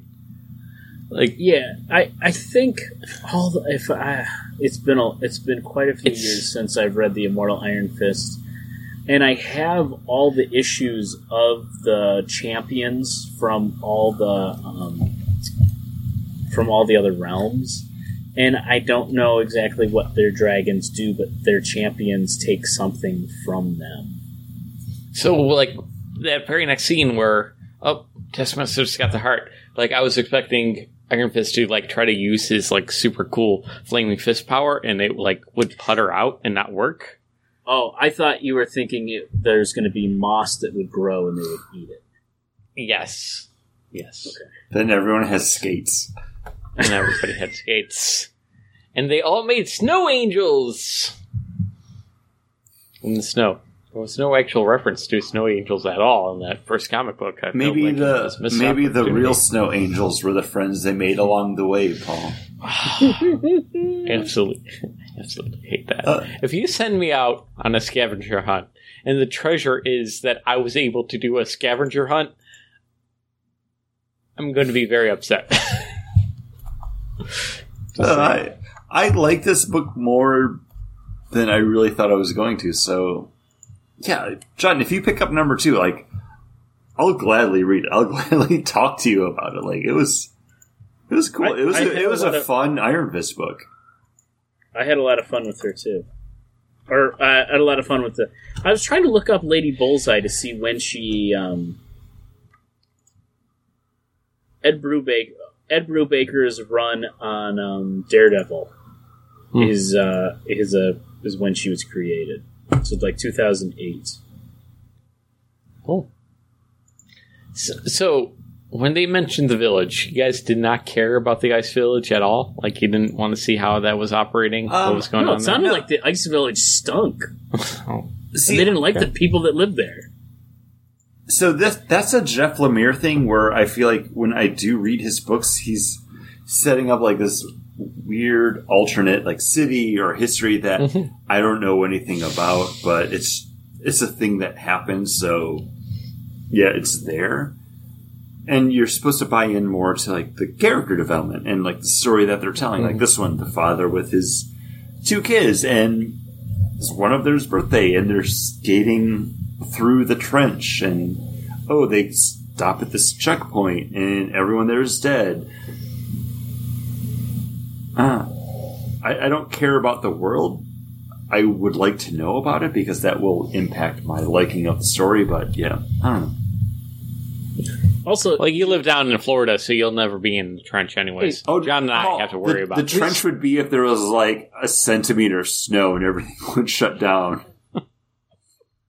and also, we've passed that book, Paul. You can't ask questions about that book when we've passed. I, I feel, John, we're all sitting at the communal bag and board table. Like that issue's still sitting there. Like any, anything can come back up. He's only bringing it up because I made fun of the moss stuff. That's the only reason he's bringing it up. You brought it up, so I re- so I continued the conversation. I am yes anning. I'm not just shitting on it. Talking about shitting out, should we talk about fate? Wow, I I was I was going to talk about the number two because this is a book we had talked about previously for one of our lookbacks back in December. Because this is going to be Teenage Mutant Ninja Turtles: The Last Ronin, number two, uh, written by Kevin Eastman and Peter Laird, the creators of the Teenage Mutant Turtles, with Tom Waltz, art by Isaac Escorza and Esau Escorza. Uh, and this is lending a little bit more of explanation into this last Ronin world, where there's only one turtle left alive, uh, out for revenge for his fallen brethren, uh, and just meeting with an old friend again, with April O'Neil, and then kind of learning about who saved him, who is Casey Jones, which is the daughter of an old friend and an even older friend uh, with Casey Jones. I like this universe, and that's just someone that's only read the original Ninja Turtles uh, story arc because I picked it up in an omnibus because I was like, you know what? Growing up, I loved the Ninja Turtles. I should probably read where they came from, and I dug that Mirage comic. Uh, this this world of poor Michelangelo just pushing through because, well, if I'm gonna go out, I'm gonna go out fighting because that's what I owe my clan. Like, it's, it's good. It's dark, but I like it. It's dark in a way that earns some reverence and it's not just like grim and gritty because you demanded it. Like it, Yeah. it fits for this story. And maybe that's what I liked about this more. And as I was reading it, I'm, I'm like, why is this working for me when Batman Future State did not? And Nightwing Future State did not? Because Nightwing definitely felt very much like uh, Ninja Turtles Ronin, last Ronin. He's the, the last one standing, basically, of the Bat family, and he's going against the people that now own and you know are in charge of the city. Yet that didn't work. It just felt like it just didn't grab me. I mean, but this is like Is it because these issues kind of have some more room to breathe because they are oversized? I don't maybe yeah, maybe that's like it. how long this one is because it's okay. It's forty-two pages, so it's pretty much double the length of like a regular comic book. it's just weird that like I'm okay with having this like overarching like very police state uh happen here in this book and one lone character is trying to bust through it and like take it all down uh work here versus Batman Future State or Nightwing Future State um maybe it's just because it's a giant turtle and it's just so removed from like actual world world where I'm not having like ah, guys come on read the room. Like let's not have like weird.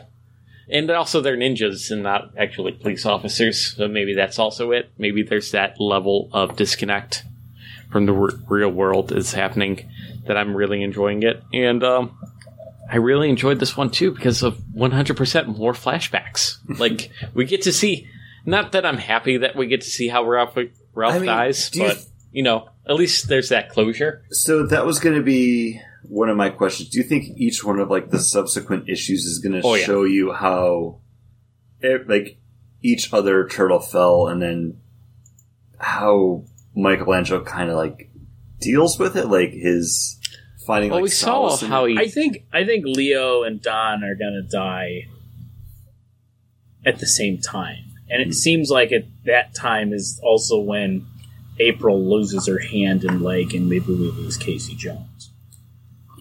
Oh, you're thinking in the bomb explosion. Yeah, Ralph Ralph was out of the t- out- out of town. Like was he beating up the clan there? There is some sort of bomb that goes off um, that k- kills that basically April loses her arm and hand. like, yeah. Um, I do like how like she's just like flipping it because like Michelangelo's like trying to ask about it and she's like, My arm, don't worry, I got a leg that matches it or like whatever she says. Like this isn't April O'Neil that's just kinda like been through the shit and like surviving in the sewers and it's like, yeah, like we're pushing on. Like Yeah. The one like one I don't like I I don't like how much time was between issue 1 and issue 2. Like it was like two months, if not longer. Like it felt like. Uh, We've waited longer for just regular crossover books that were like know, but- scheduled to come out and then impacted entire universes from like DC or Marvel. But I Is don't. Doomsday Clock still? Is that still? No, I ongoing? think that I finally it's done. finished. finally wrapped. Okay. But I don't get why this book is taking so long between them. Like, what? I mean, it doesn't seem like it's that long of a story. Did Ultimate Hulk versus Ultimate See, why did we Wolverine? fucking pause for you? Why did you put your hand up like you actually had something important to say? that was funny. No, but see that that doesn't bother me because when I bought issue number one, I was like, okay, when does issue number two come out? And I saw, I was like, oh, like this is every like two months. I'm okay with that, and they are double sized issues, so it's going to take a little bit longer per, uh, to produce. I don't mind because the first one was such an engaging story that I want to read number two, and then number two didn't let me down, and I think they got me on board, even though these are like seven or eight dollars an issue. I don't mind because it is telling a very engaging story for these characters that I grew up loving more than I probably should because the idea of the Teenage Mutant Turtles is so stupid that it's just it's dumb. Like I'm surprised my mom didn't squash that before it started when I was like, I like Ninja Turtles. Like, wait, and here I am, you know, 32 years later, just enjoying the same property. So my son loves sea turtles. Loves sea turtles. That I was like, hey, this kid loves turtles. So the other day I put on. It's like you know, I tried to find the Nickelodeon one. I couldn't find it, so I played like um, the opening theme to Ninja Turtles, and it starts playing. I'm like, turtles, buddy, turtles, and he's like, turtles, turtles. Starts playing, and then he turns and he just looks me dead in the eye, and he's like, no, no turtles. Like it's just like, all right, I'll shut it off. I'm sorry, I tried to share this with you.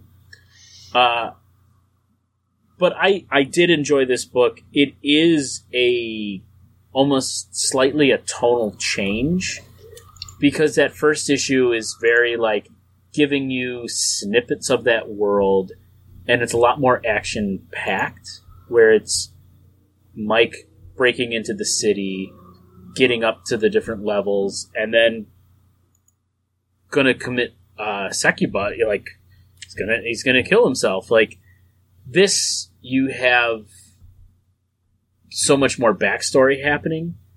I still really enjoyed it, but it did feel like, well, that other one was so action packed, and now this one is that giving you the story and filling you in on who these characters are. Even though you got the grasp of those characters, you figured I figured out that that was April O'Neil's daughter. You know, like just by how they told that first story, that it's like now they they dove deeper into those. I didn't mind it, but I also was like, I kind of was looking for more of that faster paced story like we got that first time, where this is really kind of slowed down. And you get a little bit of glimpse of that with Ralph's story, story of basically how he how he dies, um, which also is total badass. Yeah, it's, that's totally Ralph. Raphael. Like that's that's what you would expect him to go out and do. Like just take the fight to the whole Foot Clan because like no, you you mess with my family. Guess what? I'm gonna take apart all of yours. Like Uh, and I'm just trying that- not. To, I'm trying not to tear up here. Like and that thing where he's just like, ah, you missed, but guess what? I'm not gonna miss. Grabs her and just jumps into the the water to to basically to, to one he stabs her through the back and to drown her, and uh, it's perfect. Um, except for she gets a little bit of a she gets one up on the old Ralph.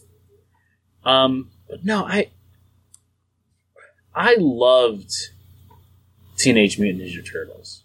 Like it was one of those things like it's never gone away. I think almost every kid Yeah. has some version of their own Teenage Mutant Ninja Turtles. And I kind of want to find what we grew up on versus, like, I mean, the movies, the first movie is very good. The cartoon that we watched isn't great, but it has. It definitely. I watched way too many of Yeah. those. And also, I had, like, for Easter, I got when Burger King worked with Ninja Turtles, and you could go in and get like a video. You got a videotape with your Happy Meal or whatever. My parents went and bought like Happy Meals and ate them without me, and then for Easter, I got all the video cassettes from that. But like, I like wore those videotapes out. Like, I got I got my Ninja Turtles. Like, I loved them. I had all the like I had a ton of the toys. Um, but yeah, like they're ingrained in me. I love Ninja Turtles. How do you feel about Buffy the Vampire Slayer?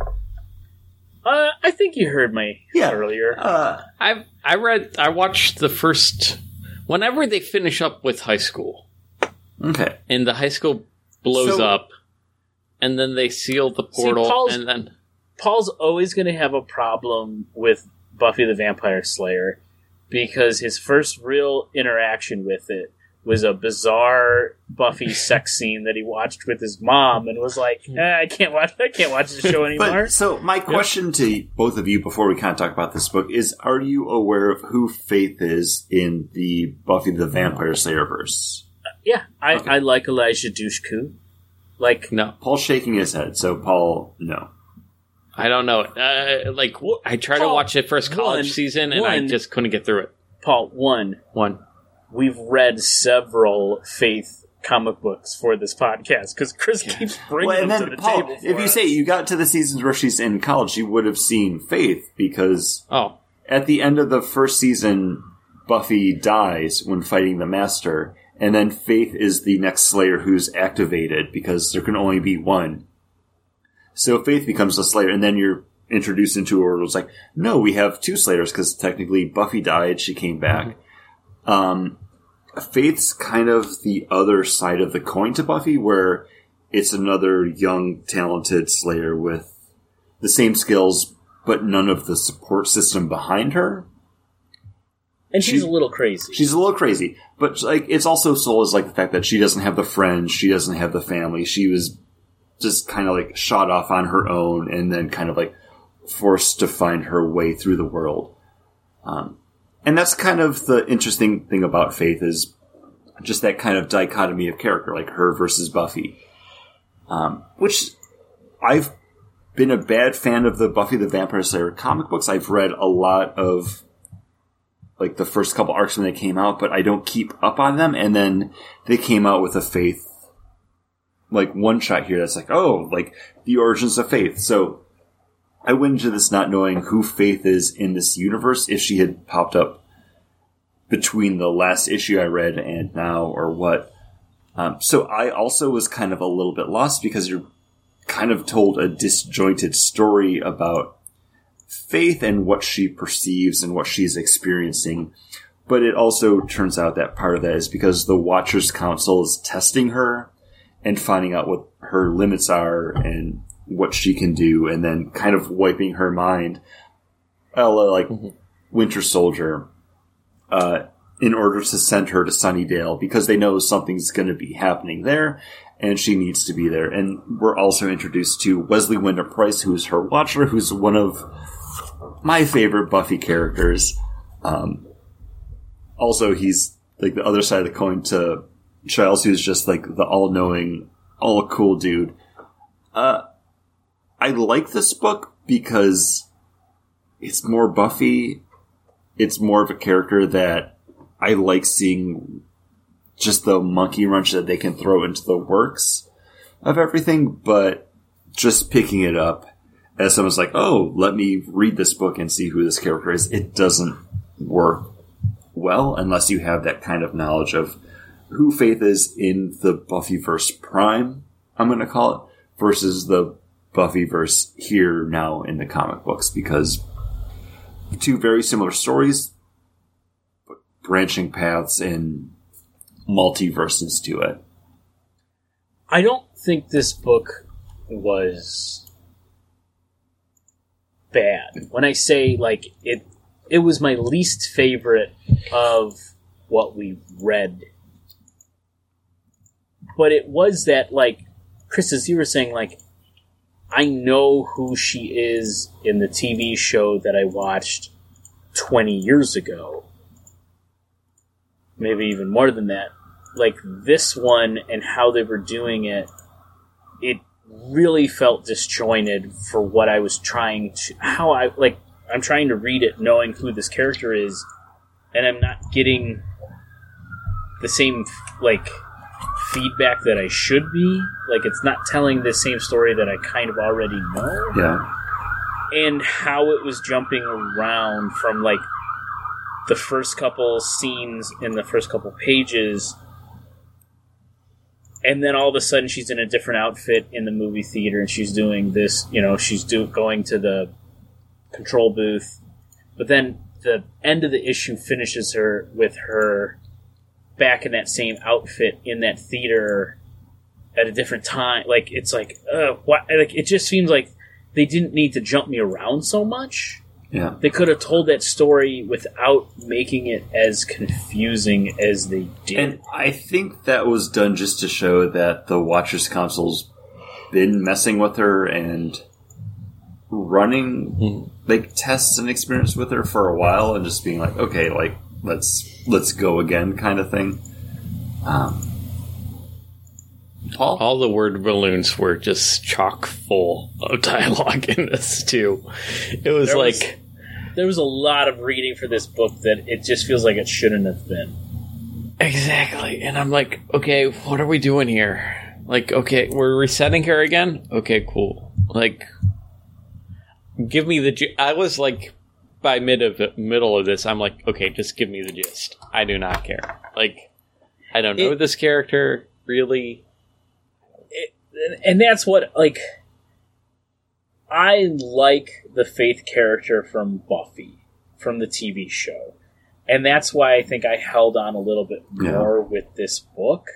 But Paul, I was right there with you. I was like, I don't know. It's like I really wish they could boil this down and make this easier to read because it was a bit of a slog to get through. And also, like, we get to see Faith, like, her flashbacks of, like, her being raised. And I'm like, oh, is this in, was this covered in the television show that I'm just not remembering? Okay, cool. yeah, it wasn't. not not, not uh, mentioned. because, and then she's, like, envisioning everybody with, like, weird, like, The big smiles teeth and everything. and the gold teeth And I- and And I kept on thinking, like, oh, is this, like, was she raised by, the, like, the robots that, like, dated Buffy's mom? Like, what's his name? The John from, the John Ritter, like the John Ritter android? robots? Yeah, like was she raised by them oh are these three people like the family kind of like Well, from doctor that, who at that or point, they're talking about like she's kind of like reflecting on like she doesn't remember stuff, but she's remembering like that like, kind of like twisted smile. So she kind of like picking what she can. And as a fan of or someone who knows you're reading a Buffy the Vampire Slayer comic, I think it shouldn't be a big jump to be like, oh, like she's thinking about vampires, like yeah yeah. that she's being drawn to that kind of like distorted like teeth and mouth. Um, and so i was able to see that but like yeah none of that's covered anywhere before this. And that's kind of how this book was sold. It's like oh you get the origins of faith but when you read that solicitation as a fan of the tv show who's read maybe 12 issues of the Buffy comic and then five issues of the Angel comic and then the four issues of the Hellmouth crossover like and that's it like I don't in the giles issue. That one Giles issue yeah. Yeah. which was bad. Just not not a good comic book but yeah it just it was just weird so i was wondering if i should have known the three people the three people that were the family rebecca jonathan and No. no okay there see and that's the thing like there was a lot going on in this book that like Chris said, like are these characters or are these things that may have been mentioned in later issues of those Buffy comics, or Mhm. even there was that uh, Angel and Faith book Yeah, that that was again, really good. Chris brought to the table and had us read that first issue.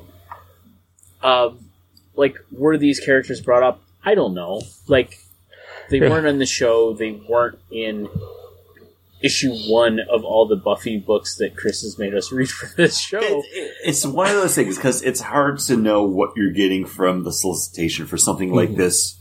If it's speaking to you as a fan of the TV show, or if it's speaking to you as a fan of the comic book, which, yeah, there's definitely crossover between the two, but what is this trying to capitalize off of? And this one seems to be a little bit of both, but it winds up being kind of none of either because it's just straddling that line between like we're trying to sell you a story about a character that you know and you love, but it's a new version of it, so you don't know her and you might not love her, uh, which makes it difficult. So yeah, not one of my favorite books from this year. But speaking of something you may love, is it our next beer? Uh, it could be because from Hidden Springs Ale Works, I'm taking. I, I'm sorry, Chris. I want to hear from Paul because I don't think Paul's opened up with any of these.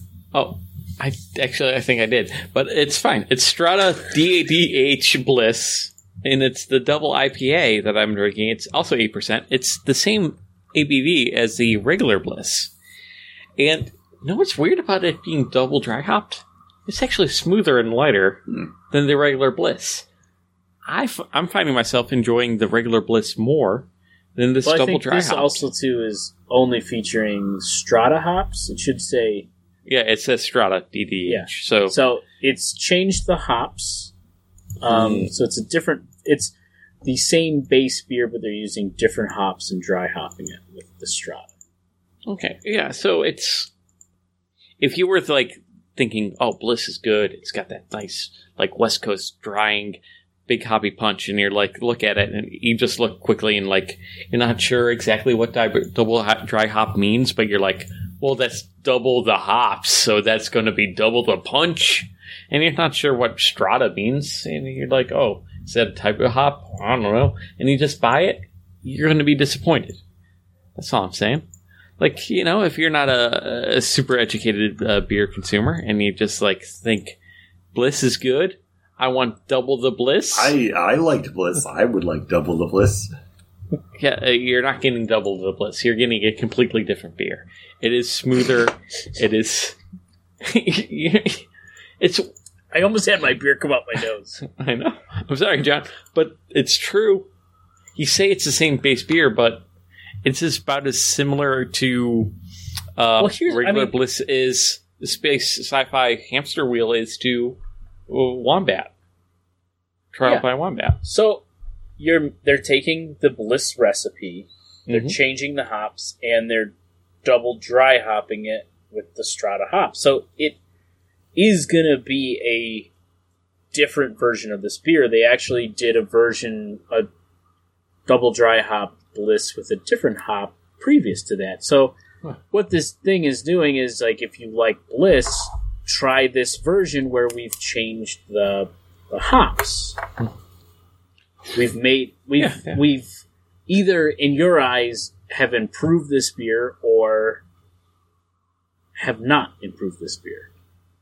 I'm just saying as somebody that uh, might Paul, not somebody understand who's what done a beer podcast, for podcast. eleven years, you shouldn't be a fucking idiot okay when Uh, it comes to reading the can and understanding what beer terms are. Right? okay maybe but guess Yep. what Am I wrong, Chris? Am I wrong about this? Maybe, but guess what? I want to hear, I want to hear what Still to am. say. guess what still am so and you you know what? I can do something for 11 years and not learn anything john. John what kind of windows are you running? I'm pretty sure John. I got Vista. john john do you understand the computer system you're using? That's all No, i'm saying because bud. my my uh, my wife for years te- taught uh, computer to people, So she takes care of all the computer needs. I don't need it. I don't need you anymore in your highfalutin Windows world. I got my own computer tech that I sleep with every night.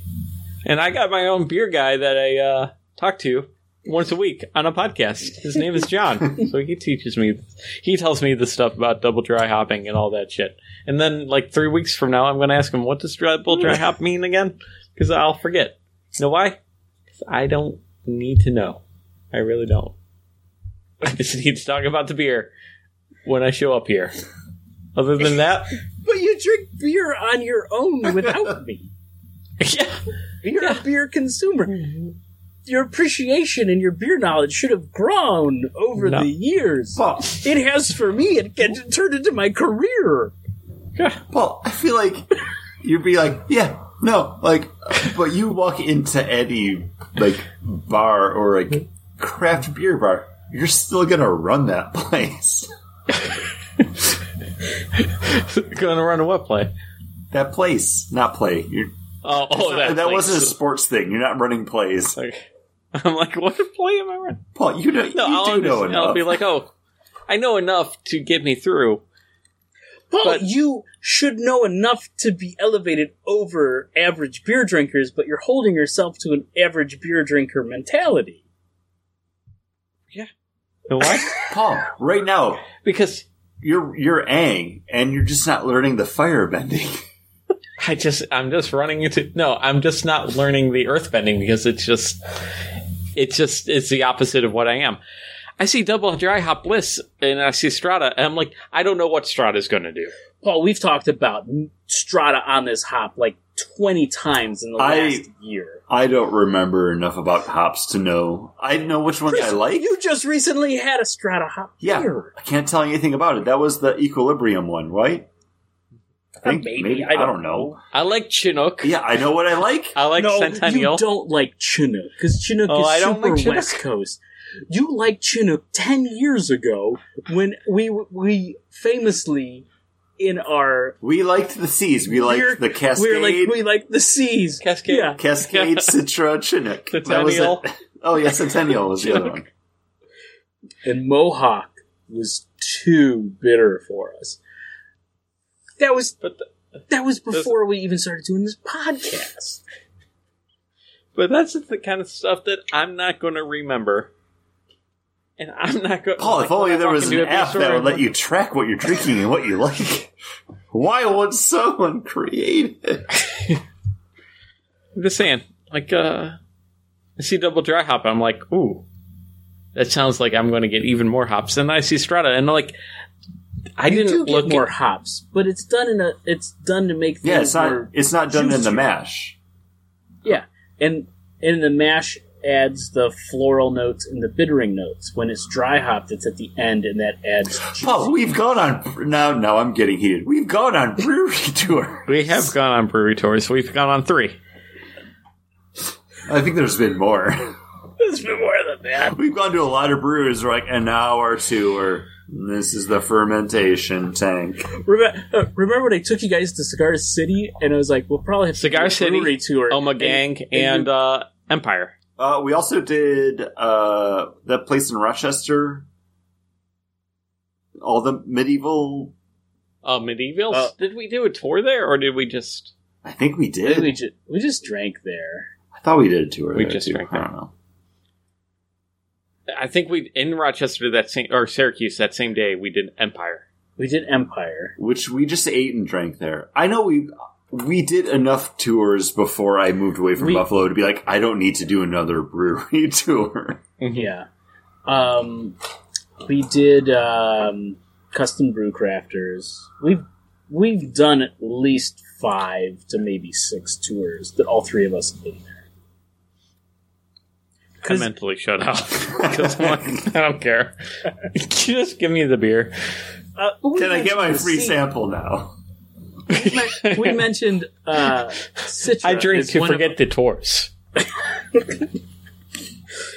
uh, we mentioned Citra as one of our favorite seas, and Citra still stands pretty high.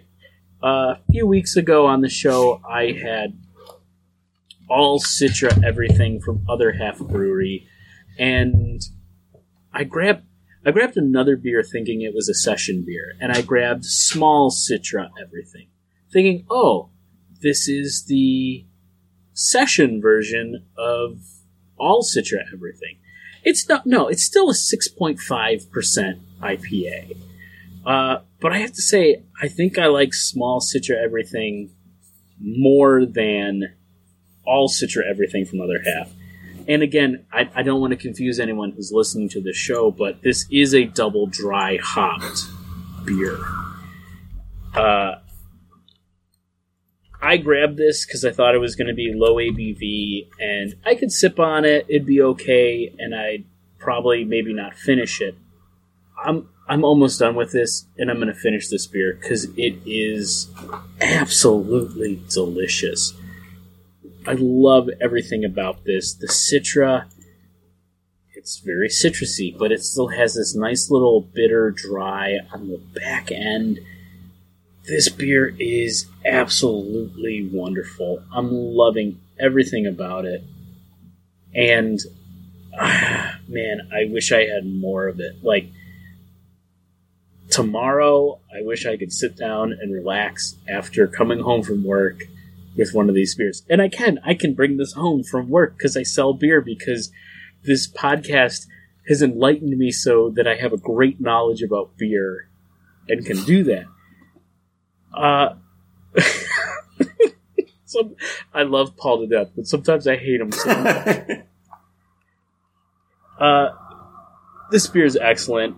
Other half makes fabulous beers. Chris, when you are able to come up, and when we talked about you coming up before a pandemic hit, I said we got to take you to Other Half, and it's a place that I really want to sit with you and really go through their beers and enjoy them because I think you would love them as much as I do. All right, so, Um, sign me up. yeah. The- when you come back, we will have a other half day. And whenever you guys come back down to Orlando, I'm sure we'll take another trip out to Tampa. And one of the places we'll be going is Hidden Springs Ale Works. And my next beer is from them, much like my last one. And this is their Capri Sin. And this is a strawberry kiwi sour ale with lactose. Uh, when I went to my beer store the other day to pick stuff up, they had a four pack of this that someone had cracked open because they abide by the law of like, hey, any beer you want, even if it's in like a case or a six pack or four pack, you can bring one up. We'll charge you like that portion of the price of it. So someone had taken one of these off of the four pack, and I was like, well, I don't want to buy just a three pack. But then I feel bad taking these other ones away from someone else that also wants to try it or get it. uh, so I grabbed one more can off of the four pack, leaving the last two for someone else or two other people. However, however the cards fell. Uh, I never had Capri Sun growing up. My mom didn't believe in buying like the packaged beverages for for lunches, so I my first experience with Capri Sun was when I was an adult, and I was like, "Oh, this is just basically like fruity sugar water." Okay, that's cool. Uh, yeah, same thing with this beer. Like, it's got that right amount of tart, but then that earthy strawberry sweetness. It's delicious. Uh, 5.5% ABV, so it's definitely the smallest of the medium boys that I've had today. It's just crisp and sweet and refreshing, and it doesn't drink like a beer since it's a sour ale. Like it's, I could take like another sip of this now, and if you told me like, oh, this is Target's branded sweet water that you would pick up for a dollar at the checkout, I'd be like, okay, yeah, that's cool. All right, John. I always get Capri I'm Sun having and a lot of hiccups. I get Capri Sun and Sunny D confused. Uh, Capri Sun's So the I'm one that thinking where about the, it. the it comes in the bag. pouch. Even on the can, they have like a Ah, snake there's the coiled pouch. around like the the drink pouch. Um, Mm. yeah, Sunny D is the not orange juice orange That's- juice. Yeah, that's like the tangerine orange juice drink because I don't think they can call it juice because there's no actual juice. No in juice. it. But it's 100% vitamin C. They just they just add in. Um, no, I I dig this, and I'm I'm excited to go to Hidden Springs again with you guys because I do get some of their stuff out here, and I'm always excited whenever I see it on my shelf. But I know that they're putting out more things that they either don't can that I don't get to try, or they can it and it's only available at the brewery, so it's just never going to find its way out here. So And they got a lot of cool stuff coming out this week. they're, they're doing their uh, enchanted tiki Dole Whip inspired sour again, and I'm like, I wanted that when they did it last year, and I couldn't get it, and I probably won't get it again this year. Yeah, they had a lot of cool stuff coming out this week. Because I think every day they were releasing like a new beer. Um, they released like a case beer that was like four different beers. There was like a mix like a mixology where you're supposed to blend the beers. They had a Ghostbusters beer. Yeah, you sent me you sent me that, and like I didn't respond back because it's like, yeah, I saw it. I I won't I won't be able to have that because as excited as I am that I can get their stuff at my beer store, they always have the same thing, like the ZFG, which is their zero fucks given, which is their zero IBU pale ale. Uh, the Deja Mu, which is the Chipotle uh, peanut butter uh, stout. And then they always have their Orange Crush, which is like just the orange crush inspired uh, sour, which is good, but I can just get it whenever. I'm not always going to pick that up. But yeah. Yeah. Something else I'm ex- excited to talk about, though, besides beer, is my final book for the day. And this is going to be Radiant Black number one coming out from Image Comics. And they sell this as for fans of Invincible and Mighty Morphin Power Rangers. And this is written by Kyle Higgins, who's actually written the Mighty Morphin Power Rangers comic book for Boom or Dynamite. I don't remember who's putting it out. With art by Marcelo Costa. And it's the story of just a 30 year old dude who's living at home with his parents. He's in debt. Terrible luck with jobs and the ladies. And him and one of his friends just happen upon a power source at the train tracks, uh, which is known as the Radiant, that gives him superpowers. It basically turns him into a Power Ranger at the age of 32. And, uh, boom. Dude, And then he goes up on the roof with his powers. friend and complains about the same thing he was complaining about at the bar. Yeah. Uh, I I really like this book, and even if it wasn't sold as like, hey, if you're a fan of Power Rangers, which I was when it launched, because it's like eight or nine at the time. I don't know, maybe a little bit older. Uh, love me some Invincible though, and this definitely reads as like the flip side of that. It's a kid growing up knowing his dad's the greatest superhero in the world and he will have power someday versus the dude in his 30s who's just literally like walks across the tracks and gets them. Uh, I really dug this and it seems like this is opening up like a Kyle Higgins imprint over at Image Comics where he's going to be telling other stories kind of in this universe. And I might be there for all of them because there's an approachableness to this book that is very reminiscent of Invincible, you know, coming soon to Amazon Prime in animated form. I don't know, there's there's a weird likability to this book, even though once you're in it, I feel like you're not supposed to like uh main character Nathan because Mm-hmm. he's so like you that it's it's recognizable. He's thirty two. No, no, thirty-two thousand dollars worth of credit card debt. Oh yeah, that's not me. it's I like he- soul crushing. here's the thing, guys. I never got a credit card because I know I'd be bad with it, so I have no credit card debt. Flip side of that, You have very bad credit. I have no credit because I never had a credit card.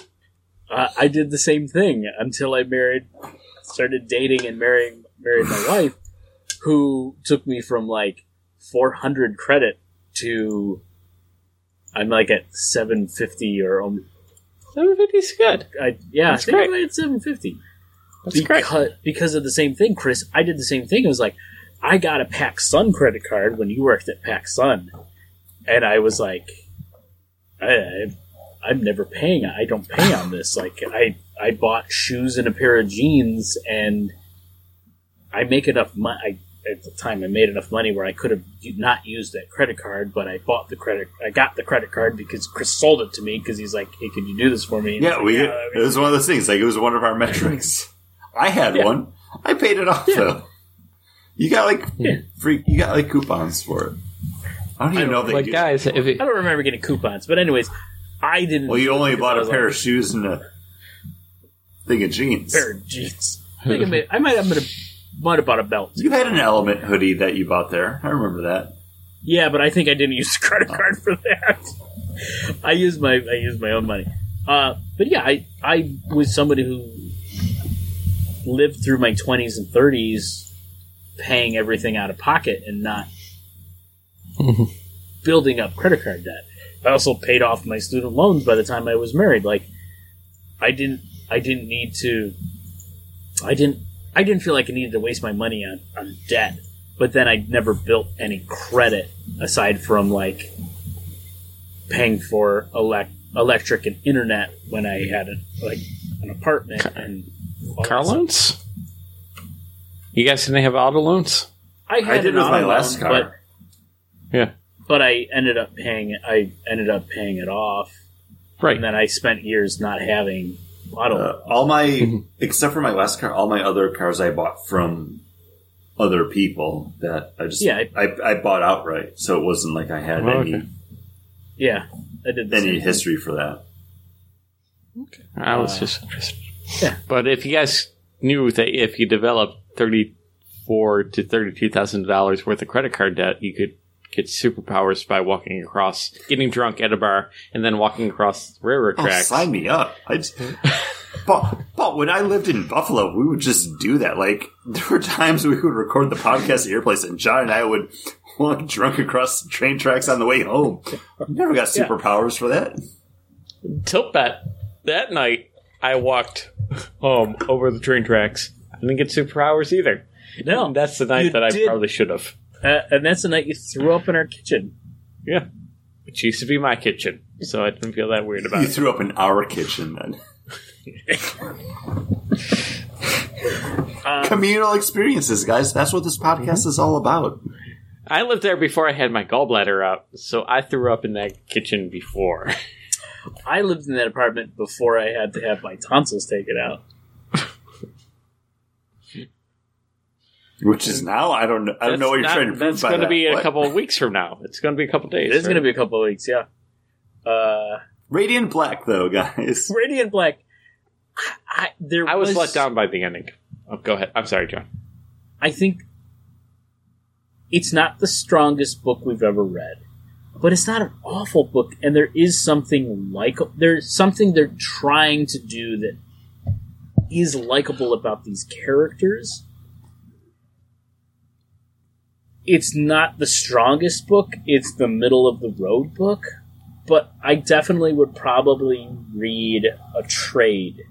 Like if you bought issue two, I wouldn't read issue two This if you if you bought issue one through six and were like, you know, it gets pretty good, I really like it, I would probably sit down at some point and read them.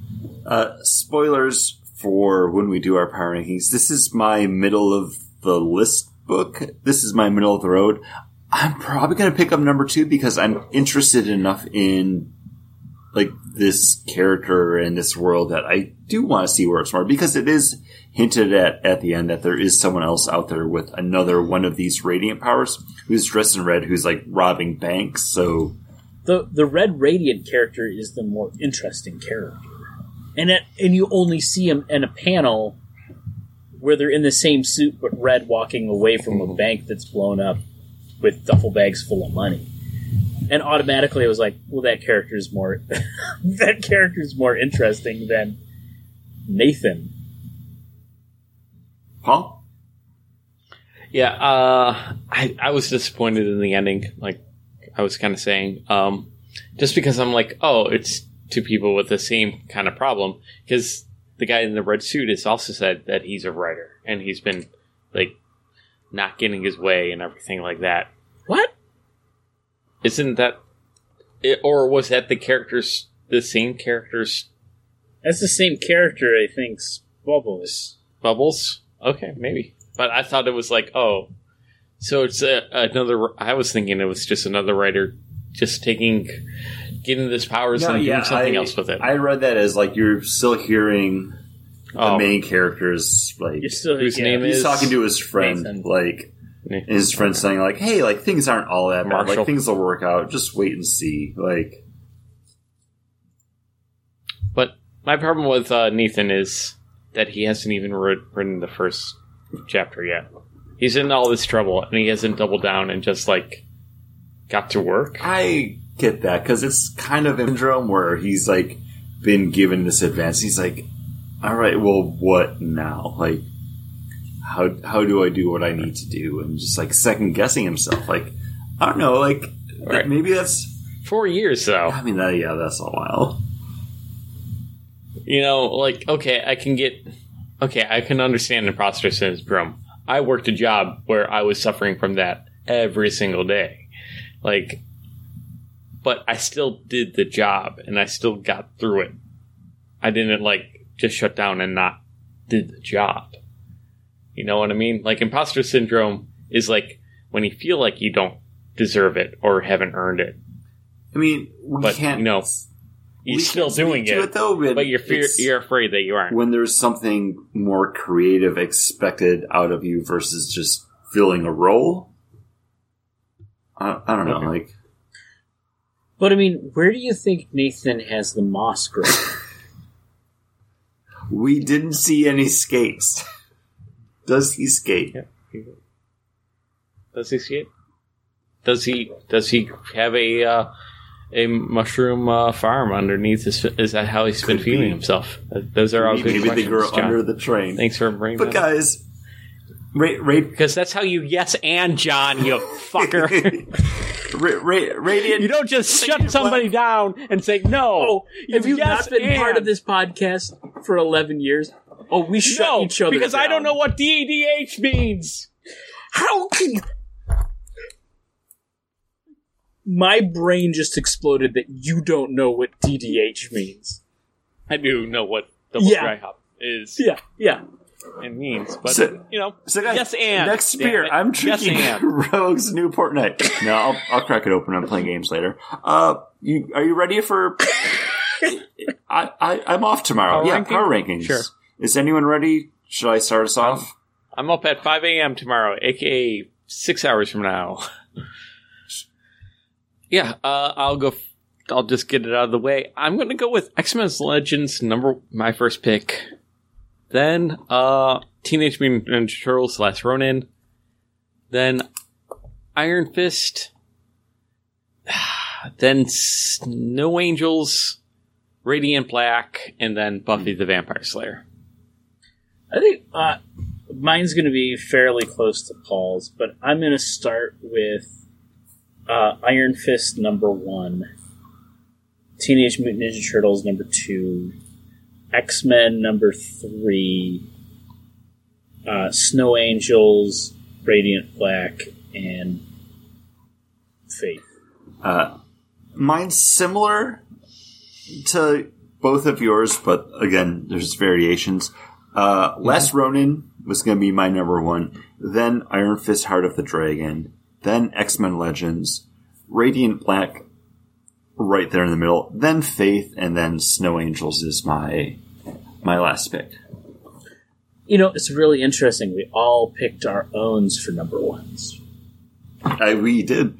But also, I will say this: Yeah. out of all these books, n- there weren't any that I actively disliked. Like they, Yeah, I said that they at were- the top of the show. Like, like even my I my really- final one, Snow Angels, like it wasn't bad. Like it just it may be. So Iron Fist Heart of the Dragon is our favorite of the month. It, it wins February. I guess so because that was kind of all at the top of our list, just in like a different place. I think it was like one or Mm-hmm. it was one for me and number two for all of Two you. for me. Yeah. Yep. So hey, congratulations, Iron Fist Heart of the Dragon number one for winning February's I'm look surprised. back. No, I don't know Mr. why. Mr. I Mr. don't- Hammer. it all goes to him because nobody expected that. No one expected it. What a dark horse! No, no, It's no. That it's was a from March Marvel. Madness. What? You said what a dark horse. I was like, no, that was from Marvel. Oh, Comic book oh, publishing Oh, I jokes. got you. I got you. Let's Uh-huh. go. Gotcha. I didn't keep up. That's that's. Well, hopefully you keep up with listening to us, guys. Uh, we do this podcast because hopefully we keep up with because we we love to guys. do it.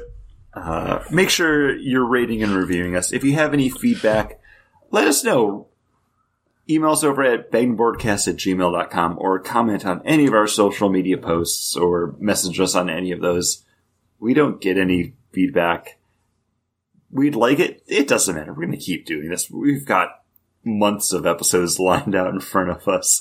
Even if we just Hey, we're trying to. even if we just did like look backs, look forwards, and like Marvel movie retrospective, we would still have like the next years of shows plotted out. Yeah, and uh, we're definitely going to have uh, some movie fix with Chris and I because we're trying to get some material recorded before I'm out for about two weeks. Because, as I mentioned, I'm having my tonsils taken out, and it's awful as an adult to have that done. Uh, so, but yeah, you want to buy John some ice cream, oh wait, nope, he's not supposed to have ice yeah, cream. can't have ice cream. Can't have ice cream. It's, Uh, can't have and I'm it. getting and just, Popsicles. just so listeners know, uh, during my recovery from my tonsils, I'm also getting my second uh, my sec- my, my second uh, COVID shot, which Oh. probably won't be the best during my recovery. But thank you. Hey, I had a vasectomy. That happened.